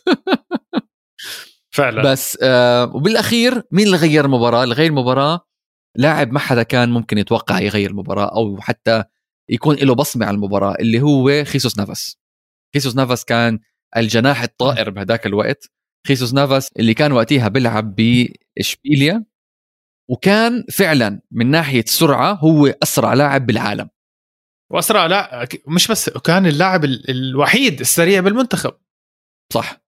السريع مزبوط. الجانب الوحيد اللي كان ممكن إنه إذا فشلت خطة إسبانيا اللي هو اللاعب يغيرها هو كان خيسوس نافاس مظبوط. وليش احتاجوا و... هاي المباراة؟ يعني بقول آه. لك أنت بقول لك فان برونكهورست كان راح يعتزل بعد البطولة علي. يعني آه. كان مبين عليه تعبان واصل الفاينل ولاعب كل مباراة قبل هيك. البوسكي انتبه على فان برونكهورست إنه تعبان. أوكي؟ ومش بس تعبان التف... معه كرت أصفر التفاصيل الصغيرة التفاصيل معه كرت أصفر وتعبان تفاصيل الصغيرة. دخل خيسوس نافاس على الدقيقة 60 البوسكي وإسبانيا عمرهم ما كانوا يعملوا تبديلات مبكرة هي بحكي لك أنا. أنا أنا بس شفت تبديل خيسوس نافاس. يا الله ولا بتذكر ال reaction تاعي صرت أحكي. كنا طفل فيعني بالنسبة لي إنه في أسامي على ال bench كتير أحسن من خيسوس نافاس. زي فابريجاس زي فرناندو توريس فاهم علي؟ صح. فلما أشوف خيسس نفس من كل الأسامي إيش حكيت لحالي؟ يا الله هذا بخبص. ما كنت واعي تكتيكيا لساتني ما كنت. ما عندي كان أطلع على المباراة هذا بطيء هذا سريع. فهمت علي؟ بعرف إنه خيسس نفس سريع بس ما كنت أفكر ليش خيسس نفس دخل بهاي المباراة. فأنا كنت غضبان إنه آه تبديل خيسس نفس. بعدين خيسس نفس عمل مباراة عمره. كان هو أصلا السبب بالهدف هو السبب الرئيسي بالهدف. صح. 30 متر ركض. وأعطى باص لإنيستا إذا مش غلطان آه، لإنيستا ورجع له إنيستا الكرة وأعطى كمان باص يمكن لشابي ألونسو إذا مش غلطان ورجع شيء هيك تشافي بعدين فابريكا توريس بعدين فابريجاس بعدين. بالضبط. خيسوس نافاس القطار نافاس يحاول يتعدى مع اللورد إنيستا. إنيستا فابريجاس فابريجاس كرة توصل خيسوس يمشي للنينو توريس. وبالأخير بعدين خلينا نوقف. خلينا نوقف. توريس يوزع كرة ترجع من الدفاع. ترجع لفابريجاس هنا في interview كتير حلوة مع إنيستا بيشرح كيف دخل الجول أو مش بيشرح كيف دخل الجول شو كان شعوره لما دخل الجول. بالدقيقة 116 لما وصلت له الكرة آه أندريس إنيستا شو حكى بالمقابلة هاي؟ حكى إني كل إشي صار slow motion صار بس بيني أنا والكرة سكوت. بالملعب شوف التركيز شوف اللاعب ال elite. يعني إحنا بنلعب أنا وياك بالحارة بكون انفردنا بالجول شو ما بعرف شو بدي أعمل فيها؟ يا, يا واحد بنعجق بس أندريس إنيستا نهائي كأس عالم. نهائي كأس أربع دقائق ضايل يا زلمه ضايل أربع دقائق للمباراة تروح على البلنتيات. zero zero. ضغط على إسبانيا عشان عم بيلعبوا مع لاعب زيادة. وانفرد بالحارس. مارك ستاكلم مارتن ستاكلنبرغ. وإنيستا قال لك إنه كل إشي صار slow motion صار في هدوء بس أنا والكرة بال... بال... بالكون كله بس أنا وكرة. آه. في إشي حكاه انيستا كمان حلو كتير صار يحكي كتير صعب إنك تسمع آه، إنك تستمع للهدوء أو للصمت صح. التام. صح بس أنا بهديك اللحظة بس بس استمعت للصمت. ما عمرك سمعت حدا بيحكي استمعت للصمت؟ هو حكى أنا استمعت للصمت. عمل فنان. صوت للصمت يا فنان يا زلمة فنان. فنان بالحكي وفنان بالملعب. وفجأة أول أنا بضمن لك بضمن لك شغلة. أول ما الطابة لمست الشبكة إنيستا رجع سمع كل إشي. والملعب بهز. يا الله الشعور مان أنا نفسي أشعر بدني وأنا بسمع أنا أنا هلا يعني- أشعر بدني. فابريجاس كورة هدف هدف لإسبانيا! campeón del mundo campeón del mundo campeones إسبانيا! بس أنت تخيل تعرف كيف الأفلام لما أفلام الرياضية لما كل شيء slow motion بعدين برجع الجمهور آه، مره. ثانية هيك؟ يعني نفس الشيء بحياة اللي كان شايفه وسامعه إنيستا صار نفس الشيء الملك إنيستا يعاقب هولندا ويسجل الهدف القاتل. 1-0 الماتادور campeón del mundo. وطبعا فازوا. البطولة كأس العالم أول كأس العالم بتاريخ إسبانيا وتاني بطولة ورا بعض دولية بعد ال 2008 وما في حدا قد الإسبان بهداك الوقت. ولكن إجا شخص نحكي عنه شوية فادي أنت اعترضت على هالموضوع بس أنا مصر عليه. إجا شخص مش إسباني على إسبانيا وعند الملكي وحاول يضعضع الأمور للمنتخب الإسباني. ألا وهو جوزي مورينيو. جوزي مورينيو فاز ال Champions League بال 2010 آه مع إنتر ميلان. ضد بايرن ميونخ مع إنتر ميلان. أوكي. وفازها بالبرنابيو ال Champions League. أوكي. وأنا كنت حاضر المباراة هذيك. أنا كنت موجود بالملعب لما أوف. فازوها. آه. كنت موجود بالملعب. طلع لي أخوي. الله يمسيه بالخير. كان بيشتغل وقتها ب PlayStation فكل. ك... كل Champions League final كان يطلع له تذاكر. فكنا سنه أنا سنه هو سنه مر... مع بعض. سنه أنا سنه هو سنه آه. ف 2010 صديقنا سمعنا أكيد اسمه طارق مطر بشجع إنتر ميلان. فلما وصلوا ال final إنتر ميلان رفع السماعة لاخوي قال له إيهاب من شان اللي خلقك؟ أي إشي تذاكر من شان الله أي إشي. هاني رايح أعمل الشنغن أنا وعلي رايحين نعمل الشنغن بدك تجيب لنا تذاكر. وأنا لما جاب لنا التذاكر فعلا ولما رحت أعمل الشنغن معلش هاي قصة side note يعني بس لما رحت أعمل الشنغن أنا بالسفارة الإسبانية بأبو ظبي آه وكنت مسافر بعديها بخمس بخمس أيام أو ست أيام. فقلت لهم يا جماعة قلت لهم يا جماعة آه أنا آه هاي جوازي وهاي الاوراق وهاي الطلب وكل إشي بالسفارة الإسبانية وهاي تكتي المباراة. من شان اللي خلقكم من شان الله. ب- ب- بروح ب... ب... ب... اللي, بدكم إياه. بس من شان الله طلعوا لي هالفيزا. أنا وهاي تكتي السفر وهاي الفندق.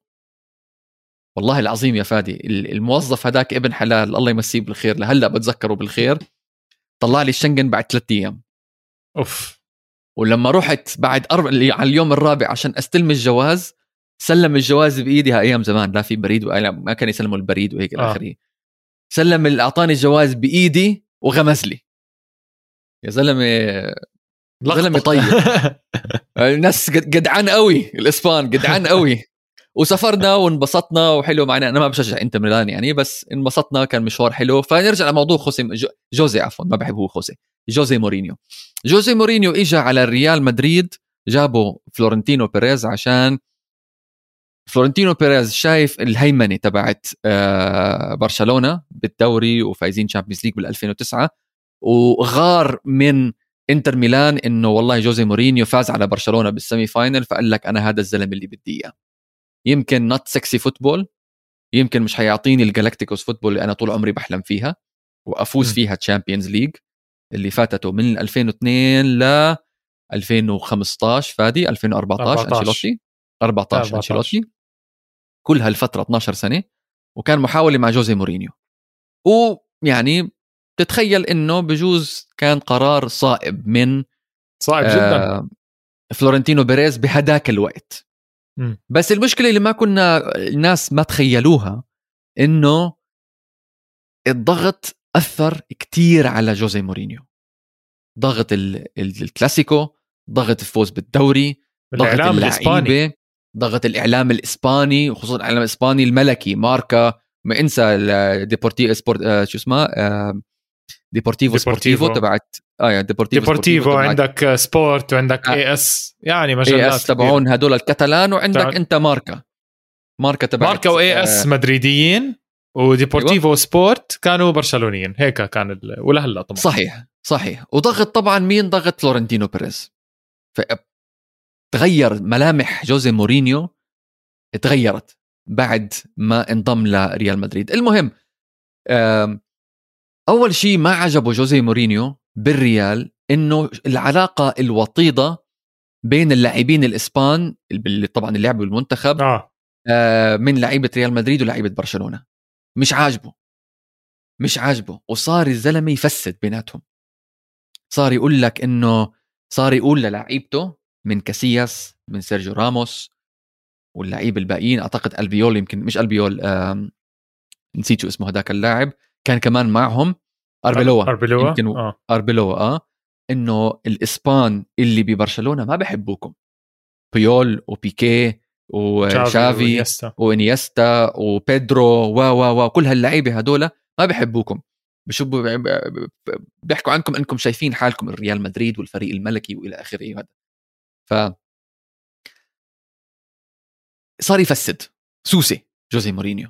لدرجة إنه كاسياس بعدين بعد سنين حكاها لما يوم من الأيام هاي وقت اليورو 2012 بعدين هلأ حنفوت باليورو كمان. شوي بس وقت اليورو أو استعداد اليورو 2012 آه كاسياس آه بيكي دخل على غرفة الملابس وسلم على كاسياس وكاسياس ما رد عليه السلام.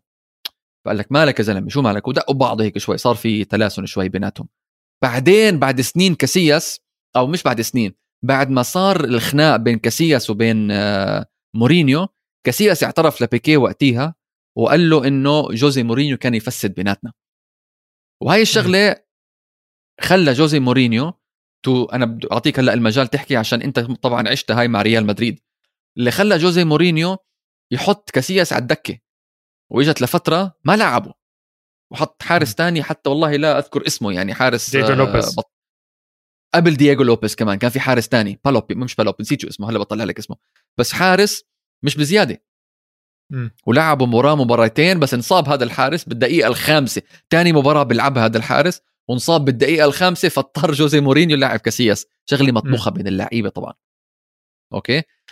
وبدي إياك تحكي لي فادي شوي عن الحقبة الزمنية تبعت ال 2011 بشهر أربعة وشهر خمسة اللي بخلال تقريبا 18 يوم لعبوا أربع كلاسيكوس وكان على وشك من هدول الأربع كلاسيكوس ومن ورا جوزي مورينيو كان على وشك انهيار المنتخب الإسباني.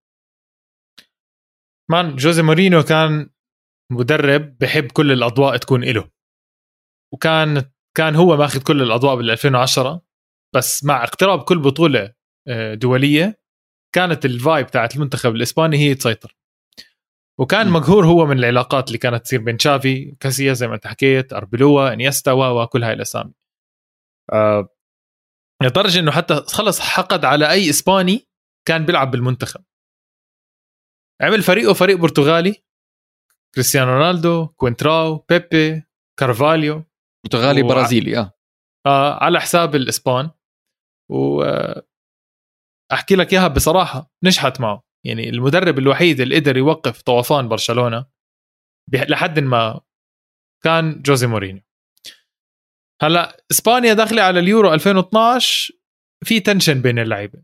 في tension بين شافي آه، وكاسياس في tension بين راموس وبيكي اللي كانوا قلبي الدفاع بوقت آه، 2012 كان في tension كثير كبير. كان المنتخب الإسباني عبارة عن بس برشلونة ريال مدريد أصلا ب 2012 ما في كان في آه، أتوقع جوردي ألبا اللي هو رايح جديد كان كان من فالنسيا. فكان لاعب فالنسيا هو الوحيد يمكن و يعني هذا اللي كان هذا اللي كان مخوف منتخب إسبانيا بال 2012 إنه أنت مدرب و by the way هو سبب رئيسي كتير ليش منتخب إسبانيا فشل بعدين يعني. منتخب إسبانيا بال 2012 هلا بنحكي عنه بس آه، جوزي مورينيو عمل عمل ثورة anti تيكي تاكا anti football كانت. أيوة. في ناس حبوها كتير في ناس طبعا ما حبوها. أنا بقول لك كمدريدي ممكن ما حبيتها بس كانت سبب رئيسي بنجاح ريال كانوا يجيبوا. جوال بالهبل. آه آه كان لعب حلو بس كان ضد برشلونة. آه أولها كانت تكسير واول مباراة خسروا 5-0 آه كل حدا. بتذكرها هاي المباراة. بعدين مورينيو عرف يلعب counter attack ضد برشلونة. و و و. ف أنا برأيي كانت كانت فترة كتير مهمة لنجاح ريال مدريد. اللي انت شفته بعد سنين طبعا. كل حدا بيحكي آه. ال base كان جوزي مورينيو بس طبعا آه، قضى على التيكي تاكا. قضى على التيكي تاكا. هلأ فاز بالدوري 2012 هاي الشغلة اللي خلت بيب جوارديولا هلأ مش الشغلة الرئيسية أو المباشرة اللي خلت جوارديولا يطلع من برشلونة بس جوارديولا بال 2012 قعد ببرشلونة من 2008 ل 2012 أربع سنين. مم. أوكي؟ تعب الزلمة. تعب تعب. شاب. واللي شيبه بزيادة زيادة جوزيه مورينيو. ومشكله جوزيه مورينيو لاحقه لحقوا بعدين على إنجلترا لما راح على مانشستر سيتي لما بعد ما آه. طلع من بايرن ميونخ. بس لدرجة إنه بيب جوارديولا بعظمته وبعبقريته وبأسلوبه مع برشلونة بهالأربع سنين فايز آه، اثنين ثلاثة دوري فايز اثنين Champions League وفايز وفايز وفايز. طلع من الكره اختفى من عالم كرة القدم لمدة سنة كاملة. قال لك أنا تعبان بدي أستريح. كله من زن وهم ومصايب لسان وحركات جوزي مورينيو. بدك أكثر من بالمباراة ال Super Cup اجى حط أصبعه بعين فيلانوفا. تتذكرها هاي بال Super Cup بتذكرها. 2011 إذا مش غلطان؟ ما مش بتذكرها. مش مش طبيعي الزلمه وبعديها طلع هو يعني بعديها بسنة بال 2013 مورينيو طلع من ريال مدريد ورجع لتشيلسي بعديها مرة تانية. مم. بس هاي نرجع للمنتخب الإسباني. هاي الشغلة اللي خلت بتصفيات اليورو 2012 آه، بتتذكر ب ب ب ب 2012 كان ال- البطولة كانت بالصيف أوكي؟ ب كان في كلاسيكو قبليها وصار في فاول من آه، بيبي على داني ألفيس. وشرحت لي اياه آه. أنت قبل التسجيل إنه نزل slide بيبي بيبي على داني ألفيش و studs up طبعا وبس في نقاش إنه هل أخذ الكرة أو اجر إجت على الكرة بعدين إجت على على إجر داني ألفيش ولا صار في إشي هيك ولا هيك مش معروف أوكي بس إنه ال- الهدف أو الفكرة إنه آه، تحضيرا آه، لليورو 2012 دقوا لعيبة برشلونة مع لعيبة الريال من المنتخب الإسباني بغرفة التبديل تبديل الملابس الإسبانية. وفزعوا بيناتهم ال- الناس التانيين اللعيبة من الفرق الثانية والمدرب انه يا جماعة طولوا بالكم مش هيك؟ كله من ورا راس مين جوزي مورينيو حبيب قلبنا. آه، شوف أنا و... يا سيدي يعني قول لي.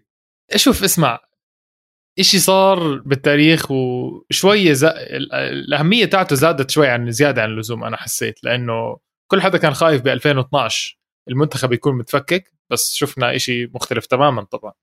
بال وهاي 2012 آه. إسبانيا كانت أحسن نسخة بين النسختين اللي قبلهم. perfect أحسن نسخة. perfect يعني تعرف ليه؟ امم اللعيبة peak كانت. صح. خلص يعني كانت ال peak بقول لك peak المهاجم آخر ال 30 آه، آه، يعني أول ال 30 عفوا. آه. peak آه، peak كان بيكي جاي peak بيكي كان جايك بيكي ممتاز. كان جايك جوردي ألبا عامل إشي على الشمال كابديفيا ما كان يعمله. كابديفيا كان ظهير دفاعي. آه. جوردي ألبا كان عامل شوارع على الشمال. بعدين سيرجي راموس وين؟ صار قلب دفاع مع بيكي فصار عندك قلبين دفاع modern يعني باسات وسرعة وراح اربيلوا على اليمين. صار في تغييرات صغيرة شوي بس بمحلها. شو أهم تغيير؟ عشان هون في ما ما في استدعاء لفرناندو توريز ما كان بالفورما وكان في إصابة لديفيد فيا. هون بهالبطولة كمان. آه. وكمان إصابة ل... لا بويول كان موجود عفوا. هون لا ك... توريس كان موجود بس ما كان أساسي. كرة خطيرة موجودة للإسبان ولا زالت خطيرة وفرناندو توريس جول جول ما كان أساسي. صح صح. أنا آسف ما كان. أساسي. وحتى جاب جولين ضد إيرلندا كمان. وأربعة أهداف آه، من خارجها. ولاحظ المرور الآن وكرة للأمام. جول! الأساسي مين كان؟ وهاي التغيير الجذري اللي حكيت أنت عنده فادي. آه اللي هو كان آه، فابريغاس false nine. ويمكن هاي أول مرة بيلعب فيها ديل بوسكي مع المنتخب الإسباني false nine. عشان كان قبل هو واراجونيس معتمدين إنه في مهاجم في ديفيد فيا وفي بالفورما فرناندو توريس. بس توريس بهالمرحلة كان مع وقتها مع تشيلسي وما كان هال هاللاعب ال- المهاجم اللي عهدناه مع المنتخب ومع ليفربول. والثلاثي الأمامي كان صح. إنيستا وفابريغاس وديفيد سيلفا. غريب غريب. وبأول مباراة لهم مع إيطاليا فابريغاس واحد واحد طبعا خلصت وفابريغاس هو جاب الجول لإسبانيا. واحد صفر إيطاليا دي ناتالي وكرة جميلة وتعادل. التعادل الإسباني. التعادل لاروخا لاروخا لاروخا وهنا بدي أعمل reference لشغلة راح أرجع لها لما نحكي عن النهائي. هون لعبوا إيطاليا 3 5 2 وال 3 5 2 آه. احتوت احتوت المنتخب الإسباني. خط الوسط. وخط الوسط. والثلاثة بالدفاع مين كان؟ بونوتشي وكيليني. وبيناتهم مين؟ مش بارزالي. كان بيناتهم دي روسي. وهاي الحركة أوكي. كانت جميلة جدا وهاي الحركة للم- للي بشجعوا يوفنتوس زيي بيعرفوها عملها أليجري بال 2018 لما فازوا اليوفنتوس على أتلتيكو مدريد 3-0 مباراة الهاتريك تبعت رونالدو. لعب 3 5 2 أليجري. ومين اللي كان ال ال ال بالدفاع مع كيليني وبونوتشي؟ ما كان مدافع تاني كان إمري تشان خط وسط. بالثلاثه اللاعب اللي بيقدر طبعا أهداف غير إنه أليجري بده خسران آه. آه. 2-0 وبده يفوز 3-0 عشان يتأهل. أوكي؟ ولكن الفكرة إنه احتواء وسط احتواء فريق الخصم. هنا برانديلي كان وقت جزري برانديلي مدرب إيطاليا. مزبوط. الثلاثة خمسة اثنين مع دي روسي. ليش؟ عشان يحتوي ال false nine تبعت فابريغاس و... واللي جنبه كمان إنيستا وديفيد سيلفا. حلو؟ بعديها طبعا زي ما حكينا سهلة بطولة سهلة. 4 0 ضد إيرلندا 1 0 ضد كرواتيا. لكن لكن سكوادرا لا سكوادرا كي باسا وانيستا سيؤكد المرور. هو حاميهم هو حراميهم في الجول. السيمي فاينل كانوا متذكرين لسه والإسبان فايتين. ذكريات 2006 وذكريات مين؟ زيزو زيدان. تفاؤوهم كم المباراة كانت؟ 2-0 2-0 ومن حيث لا تدري مين. جاب الجول غريب. اسمع مش بس؟ هيك. بقول لك آه آه بيقول لك بال 2012 آه فرنسا كانت خسرانة 1-0 ألونسو حط جول على الدقيقة 19 والبيمر ويوسع جول! بعدين آه لورن بلانك مدرب فرنسا مان يعني طلع آه طلع اللعيبه اللي عنده كان بتذكر عنده لاعب محور مفيلا وطلع مالودا وديبوشي ودخل جيرو وناصري وجيرمي مينيز. تذكر جيرمي مينيز؟ آه. كان لعب مع AC ميلان قبل فترة. صح. دخل ثلاث مهاجمين. فأنت يعني بده يرجع بالنتيجة وطبعا مين خلى على أرضية الميدان ريبيري وبنزيما. أوكي فأنت صار يلعب بس بمحور كباي وكان يعني بس كباي وقدامه بس عبارة عن آه، خمس مهاجمين. أو خمس مهاجمين وأجنحة مع بعض. شو ديل بوسكي يعمل بالتبديلات. أنت لو إنك مدرب وصارت ضدك هاي التبديلات وأنت ب semi final اليورو ودخل الفريق ضدك مهاجمين. أنت بتخاف. ممكن تزيد الوسط ممكن تزيد الدفاع. صح. ديل بوسكي شو عمل؟ بدل دافيد سيلفا وفابريغاس دخل بيدرو وفرناندو توريس. يعني زاد الهجوم. صح. زاد زاد المهاجم لا يعني زاد الحدية الهجومية. بقول لك إنه فرنسا بدها تهجم. وتعمل ضغط هجومي يلا أشوف اتركوا الدفاع. خلي بيدرو اللي كان طبعا بيدرو كان إشي مش طبيعي. سفاح كان سفاح. خلي بيدرو يمرح ويرمح.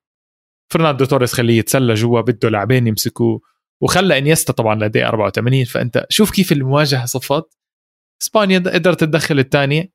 اسمع آه، طلع انيستا ودخل سانتي كازورلا مش والله ضل دخل مدافع آه، شيء. بس دخل سانتي كازورلا. يعني فبتذكر هاي اللقطة منيحه أنا بتذكر إنه كان في يعني تبديلين آه، لإسبانيا. صرت أحكي يعني شو المدرب بيعمل؟ إنه يعني ارجع دافع شوي حافظ على النتيجة. بعد مع مرور الوقت اكتشفت إنه فرنسا كل هجمة مرتدة لإسبانيا فرنسا عم بتلاحق فيهم. إنه آه. هيك تركض كل اللعيبة لأنه ما في حدا. وأخيرا وضربة جزاء! آخر شي مباراة خلصت 2-0 ألونسو على 91 ضربة جزاء. الحارس الفرنسي ألونسو! جول!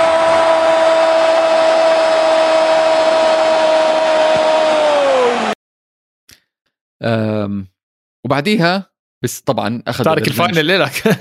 تارك ال final إيه، أنا عندي حكي لل final بس لا ال semi final 0 0 ضد ضد البرتغال وراح البلنتيات وكاسياس كمان صد كرة.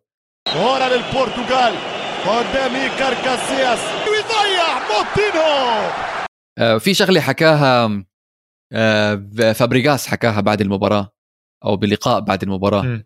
حكى إنه في شغلات صغيرة آه بتصير بالمباريات. كل الشغلات الصغيره اللي إحنا بنحكي عنها 2008 وال 2010 هون الشغلة الصغيرة شو صارت؟ برونو ألفيش لاعب البرتغال لعب ضرب البنالتي تمشي الكرة لبرونو يا برونو ويضيع ويضيع واجت بالعارضة وطلعت برا. فابريغاس آه. لعب البلنتي هل يتقدم ويسجل امسح نادي البرتغال لا! نعم yes! إسبانيا في ال final! إسبانيا في النهائي! ضرب بالعارضة بس الكرة دخلت جوا. ودخلت جول شوف الف... الف- ال details الصغيره التفاصيل الصغيرة هي اللي بتفوزك البطولات. وصلوا لل final طبعا آه، sorry طبعاً. بس قبل آه. أحكي لك تفصيلة صغيرة هلأ طبعا عشان تكون بالصورة فابريغاس ما كان آخر شخص راح يشوط ضربة جزاء آه هاي التفاصيل تغيرت مدة كان 30 تشافي هرنانديز كان تشافي المفروض آه. يشوط ضربة جزاء راح فابريغاس طلب من تشافي قال له بس ممكن أنا أشوط ضربة الجزاء لأنه أنا انضغطت قبل هيك مع إيطاليا وسجلتها آه. فأعطيني مجال أنا أشوتها تشافي مسك الطابة أعطاه إياها بدون نقاش 25 سنة شايف man؟ 26 سنة روح روح الفريق كانت موجودة لسه يعني رغم اللي عملوا. okay اثنين كانوا مع برشلونة أكيد. بس نعمل highlight على شغلة تانية. آه. man الدور اللي عمله كاسياس من 2008 لل 2012 من يعني جبار. مش طبيعي يا زلمة. ضربة الجزاء بال 2008 وال performance بال 2010 بال final طبعا غير ضربة الجزاء اللي صدها ضد اسكار كاردوزو. أوف. وبال كم- 2012 كم ضربة انفرادية. الجزاء ما حكينا sorry عن كم انفرادات انفرادية؟ روبن وكاسياس ب آه. 2010 بالنهائي مزبوط وضربة الجزاء لجواو موتينيو بال 2012 ثلاث شغلات خلت إسبانيا تكون وين ما هي آه، هلا. بلا جوزي مورينيو بلا نيلا يا زلمه هذا إيكير لا كاسياس لا لا. إيكير كاسياس هذا. النهائي كان شوف. مش نهائي هو كان. جهتين. شوف أنا بدي أحكي موضوع هون جهتين. أول جهة خلينا نحكي أول يعني فرع من الكلام عن المنتخب الإسباني. كانت ختامها مسك. نهاية مشوار أربع سنين بأحسن بيرفورمنس عملوه بهالأربع سنين. يورو 2008 وكأس العالم 2010 ويورو 2012 ال performance الأداء بهاي المباراة ضد إسبانيا لا يعلى عليه. ضد إيطاليا. ضد إيطاليا عفوا لا يعلى عليه من الإسبان. أكثر فريق سجل جوال بنهائي يورو 4-0 بدون مقابل zero. okay؟ وبعديها طبعا نعرف إنه إسبانيا هلأ بنفوت بالموضوع هذا. إسبانيا ما فازوا شيء بعديها بعد اليورو 2012 maximum م. وصلوا آه، semi final اليورو 2020 اللي انلعب بال 2021 ولكن م. هون في عتب على إيطاليا وبالذات تشيزاري برانديلي تتذكر بالدور الأول قلت لك تشيزاري برانديلي لعب 3 5 2 وفاز مزبوط ب... ولعبوا تاهلوا بالسمي بالكو... بال... من الدور الأول وبال quarter final وبال semi final المباراه المشهورة. ضد ضد ألمانيا وبالوتيلي جاب الجولين المشهورين. غير هو بعد مباراة إسبانيا غير بالتكتيك تبعه بدل. بدل ما يلعب 3 5 2 لعب 4 4 2 أو 4 3 3 حسب الخصم وحسب التشكيل واللعيبة. آه. فهون تشيزري برانديلي كبر راسه شوي. أنا مش عم ببرر. أنا المقدمة كانت إنه إسبانيا الفريق الذي لا يقهر. ولكن ولكن برانديلي دخل على ال final كبر راسه. قال لك إحنا فزنا على ألمانيا فزنا على أبصر مين إحنا ولو غير عن مباراة الدور الأول. إحنا هلأ صرنا في. عنا ثقة آه، في عنا بنعرف نلعب إحنا بالتشكيلة هاي تبعتنا 4 3 3 ولا 4 4 2 اللي هو يعني. راح ألعب بالتشكيلة هاي ضد الإسبان. وراح أفرجيكم يا إسبان مين تشيزري برانديلي ومين آه إيطاليا. أكبر غلطه بمسيرته الكروية لتشيزري برانديلي اللي لهلأ ولليوم بال 2022 عم نحكي إحنا هلأ لهلا he did not recover from it بعديها كان مش عارف وين راح كان قبليها مع فيورنتينا وبعديها ما عمل ما عمل إشي برانديلي بحياته ال- ال- الكروية المهنية التدريبية. لو لعب لو لعب 3 5 2 3 5 2 بالنهائي مش عم بقول لك إنه إيطاليا حتفوز بس بقول لك يمكن تكون كان شفنا شيء 2-0. مختلف. كان شوف 1 0 ولا 2 0 مش 4 0 وبالأسلوب يعني 4 0 مع الشفقة مع الرحمة. فهذا بس عتابي. الوحيد كمشجع إيطالي على تشيزاري برانديلي بهديك المباراة. دافيد سيلفا بلش المباراة ب 14 دقيقة حطوا جول. إنيستا خطيرة كرة ملعوبة عرضية صعبة وفرصة الهدف الأول جول. golazo golazo golazo del matador ومش بس هيك كانت المباراة طوفان لإسبانيا حتى أول ربع ساعة يعني طلع كليني طابة من الخط إذا متذكر. وعلى الدقيقة 21 برانديلي اكتشف إنه هو عمل غلط. انه هو دخل بالتشكيلة يا. مصيبتي. too late دخل بلز... دخل ذكر بلزاريتي الظهير آه. آه. الشمال دخل Yes. بلزاريتي محل كليني ورجع لل 3 5 2 ولعب دي روسي عم ع- عجق الدنيا رجع عجق الدنيا كلها وتحسنت إيطاليا ربنا الله آه. تحسنت إيطاليا لمدة نص ساعة بعدين تشافي عمل باس من حيث لا تعلم لجوردي ألبا اللي كان طاير حمراء كالجمر عريقة بتاريخ يمتد لقرن والثاني جوردي ألبا يقتل النهائي. و2 0 دخلوا إسبانيا على الشوط الثاني وخلص صارت إيطاليا تلاحق بالمباراة. البدائل اللي عملها ديل بوسكي كان آه، فرناندو توريس واخوان ماتا دخلوا أهداف. الرابع الرابع لا الرابع إيه الرابع سي يا بالوتيلي اسم كلمك اسم كلمك يا بالوتيلي. وللعلم توريس ما كان أساسي بكأس باليوروز وخلص البطولة هداف البطولة. تفضل. 82 والثالث شاك والثالث ترسانو جولاتو جولاتو جولاتو خلص البطولة هداف البطولة. تفضل. تفضل يعني كيف ال- غريب. كيف الكرة بتشتغل آه أنا لما لما لما شوف فوز كاسح وبالدقيقه 14 زي ما حكيت إنت ديفيد سيلفا جاب الجول وكان شوط أول يعني wow wow. وعرفت إنه المباراة is over لما جاب جوردي ألبا الجول. عشان لما ظهير آه. بهال بخوف كان جوردي ألبا وكان لسه لسه م. أصلا ما وصل لبرشلونة زي ما حكينا كان مع فالنسيا كان بخوف لما ظهيرك جاب جول بالطريقة اللي جابها كمان تذكر ال- ال- ال- ال assist goal خرافي ومع إنه إيطاليا. صمدت للدقيقة ال 84 لما فرناندو توريس جاب الجول والدقيقة ال 88 لما خوان ماتا جاب الجول الرابع ولكن أنا كمشجع إيطالي ما كان عندي أي شك إنه راح نتهزأ وراح نخسر هالمباراة بسهولة جدا جدا جدا ما يعني بتطلع أنت جورج؟ معلش أنت ب 2012 بي كانوا يوفنتوس بلش النهضة تبعته مع أنطونيو كونتي بالدقيقة ال 21 بتطلع جورجيو كيليني اللي أنت بالأساس كنت عم بتلعبه ظهير أيسر اللي هو كان من أيام آه، طفولته ولا أيام اللي كان بالفريق فيورنتينا ولا مع سي- كان فيورنتينا نعم. كمان وبداياته كمان مع اليوفي كان ظهير. بعدين صار central central defender انت بتبلش فيه على الظهير الأيسر شو بدك تعمل انت؟ شو الفكرة؟ يعني انت عندك على اليسار كيليني وعلى اليمين أباتي ظهير الميلان.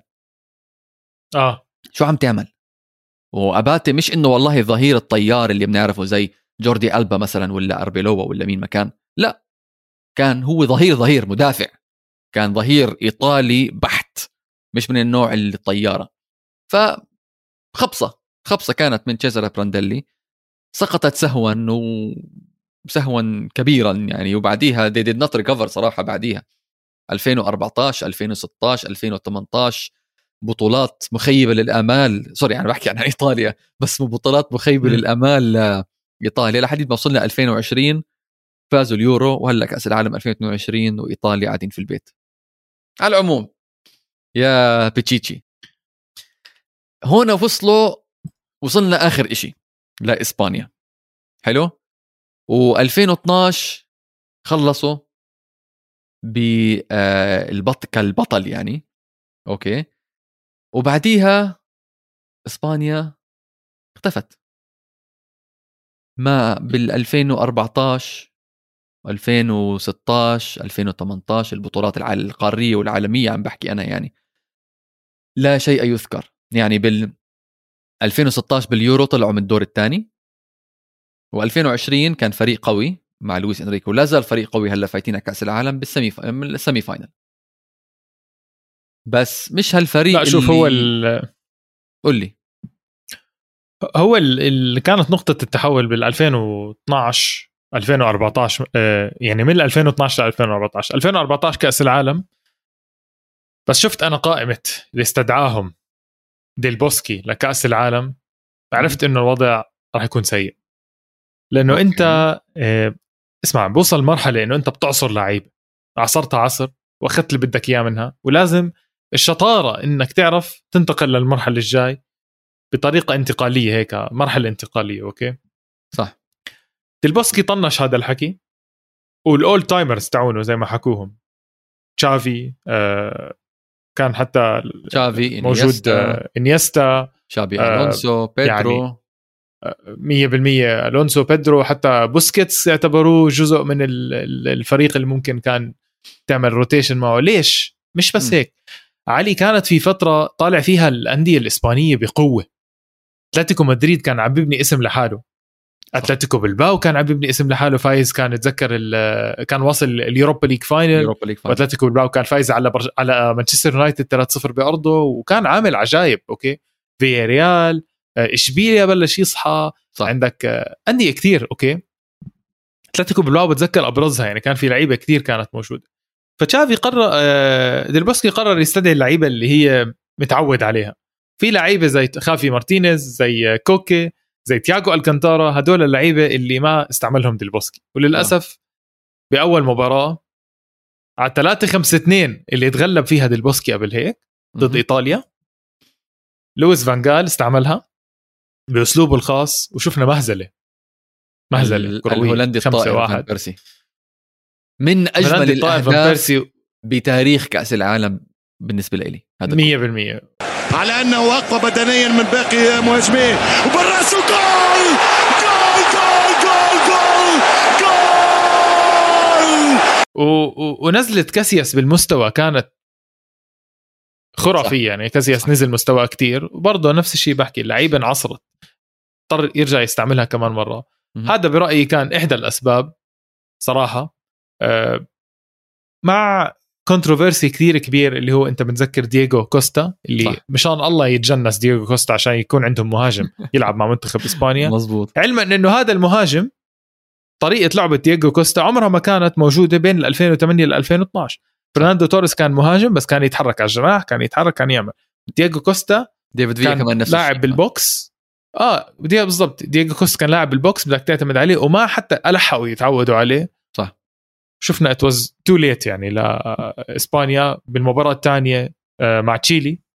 خسروا آه، 2-0 2-0 مع تشيلي. آه. سبع جوال بمباراتين مش آه، هذا. وآخر مباراة لعبوا مع أستراليا بالاحتياط وفازوا. وكان بتذكر شيء محزن جدا إنه الاحتياط كان جدا كويسين. مم. كان فريق رهيب اللي هم نعم. كان لازم يلعبهم أساسيين. ديفيد فيا مع فرناندو أستراليا توريز خوان ماتا جابوا الاجوال يعني. آه آه بس إنه شوف خط الوسط قد إيه غريب. علي كان فيه كازورلا اساسي كان خافي مارتينيز موجود. كان عندك آه، كان في أسامي غريبة okay؟ كوكي. كانت تلعب بخط الوسط بس كازورلا صح. كوكي بالضبط. كان لازم هدول تلعب الأسامي من أولها وما. لعبها.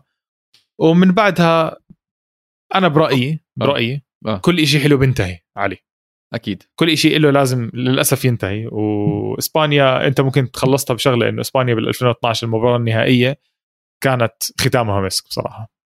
هو في شغلة كمان هون مهم نحكي عنها كمان إنه بين 2008 و2012 اللي كان عم بيصير مع برشلونة والتيكي تاكا والمنتخب الإسباني والأسلوب اللعب الحلو كان جديد على العالم. والعالم خصوصا المنتخبات أخذوا وقت تا يلحقوا على السيستم هذا اللعب وتا يتداركوه. ما لحقوا. 2008 إحنا كلنا قاعدين هيك عم نتفرج إنه شو عم بيصير. عرفت علي؟ 2010 مم.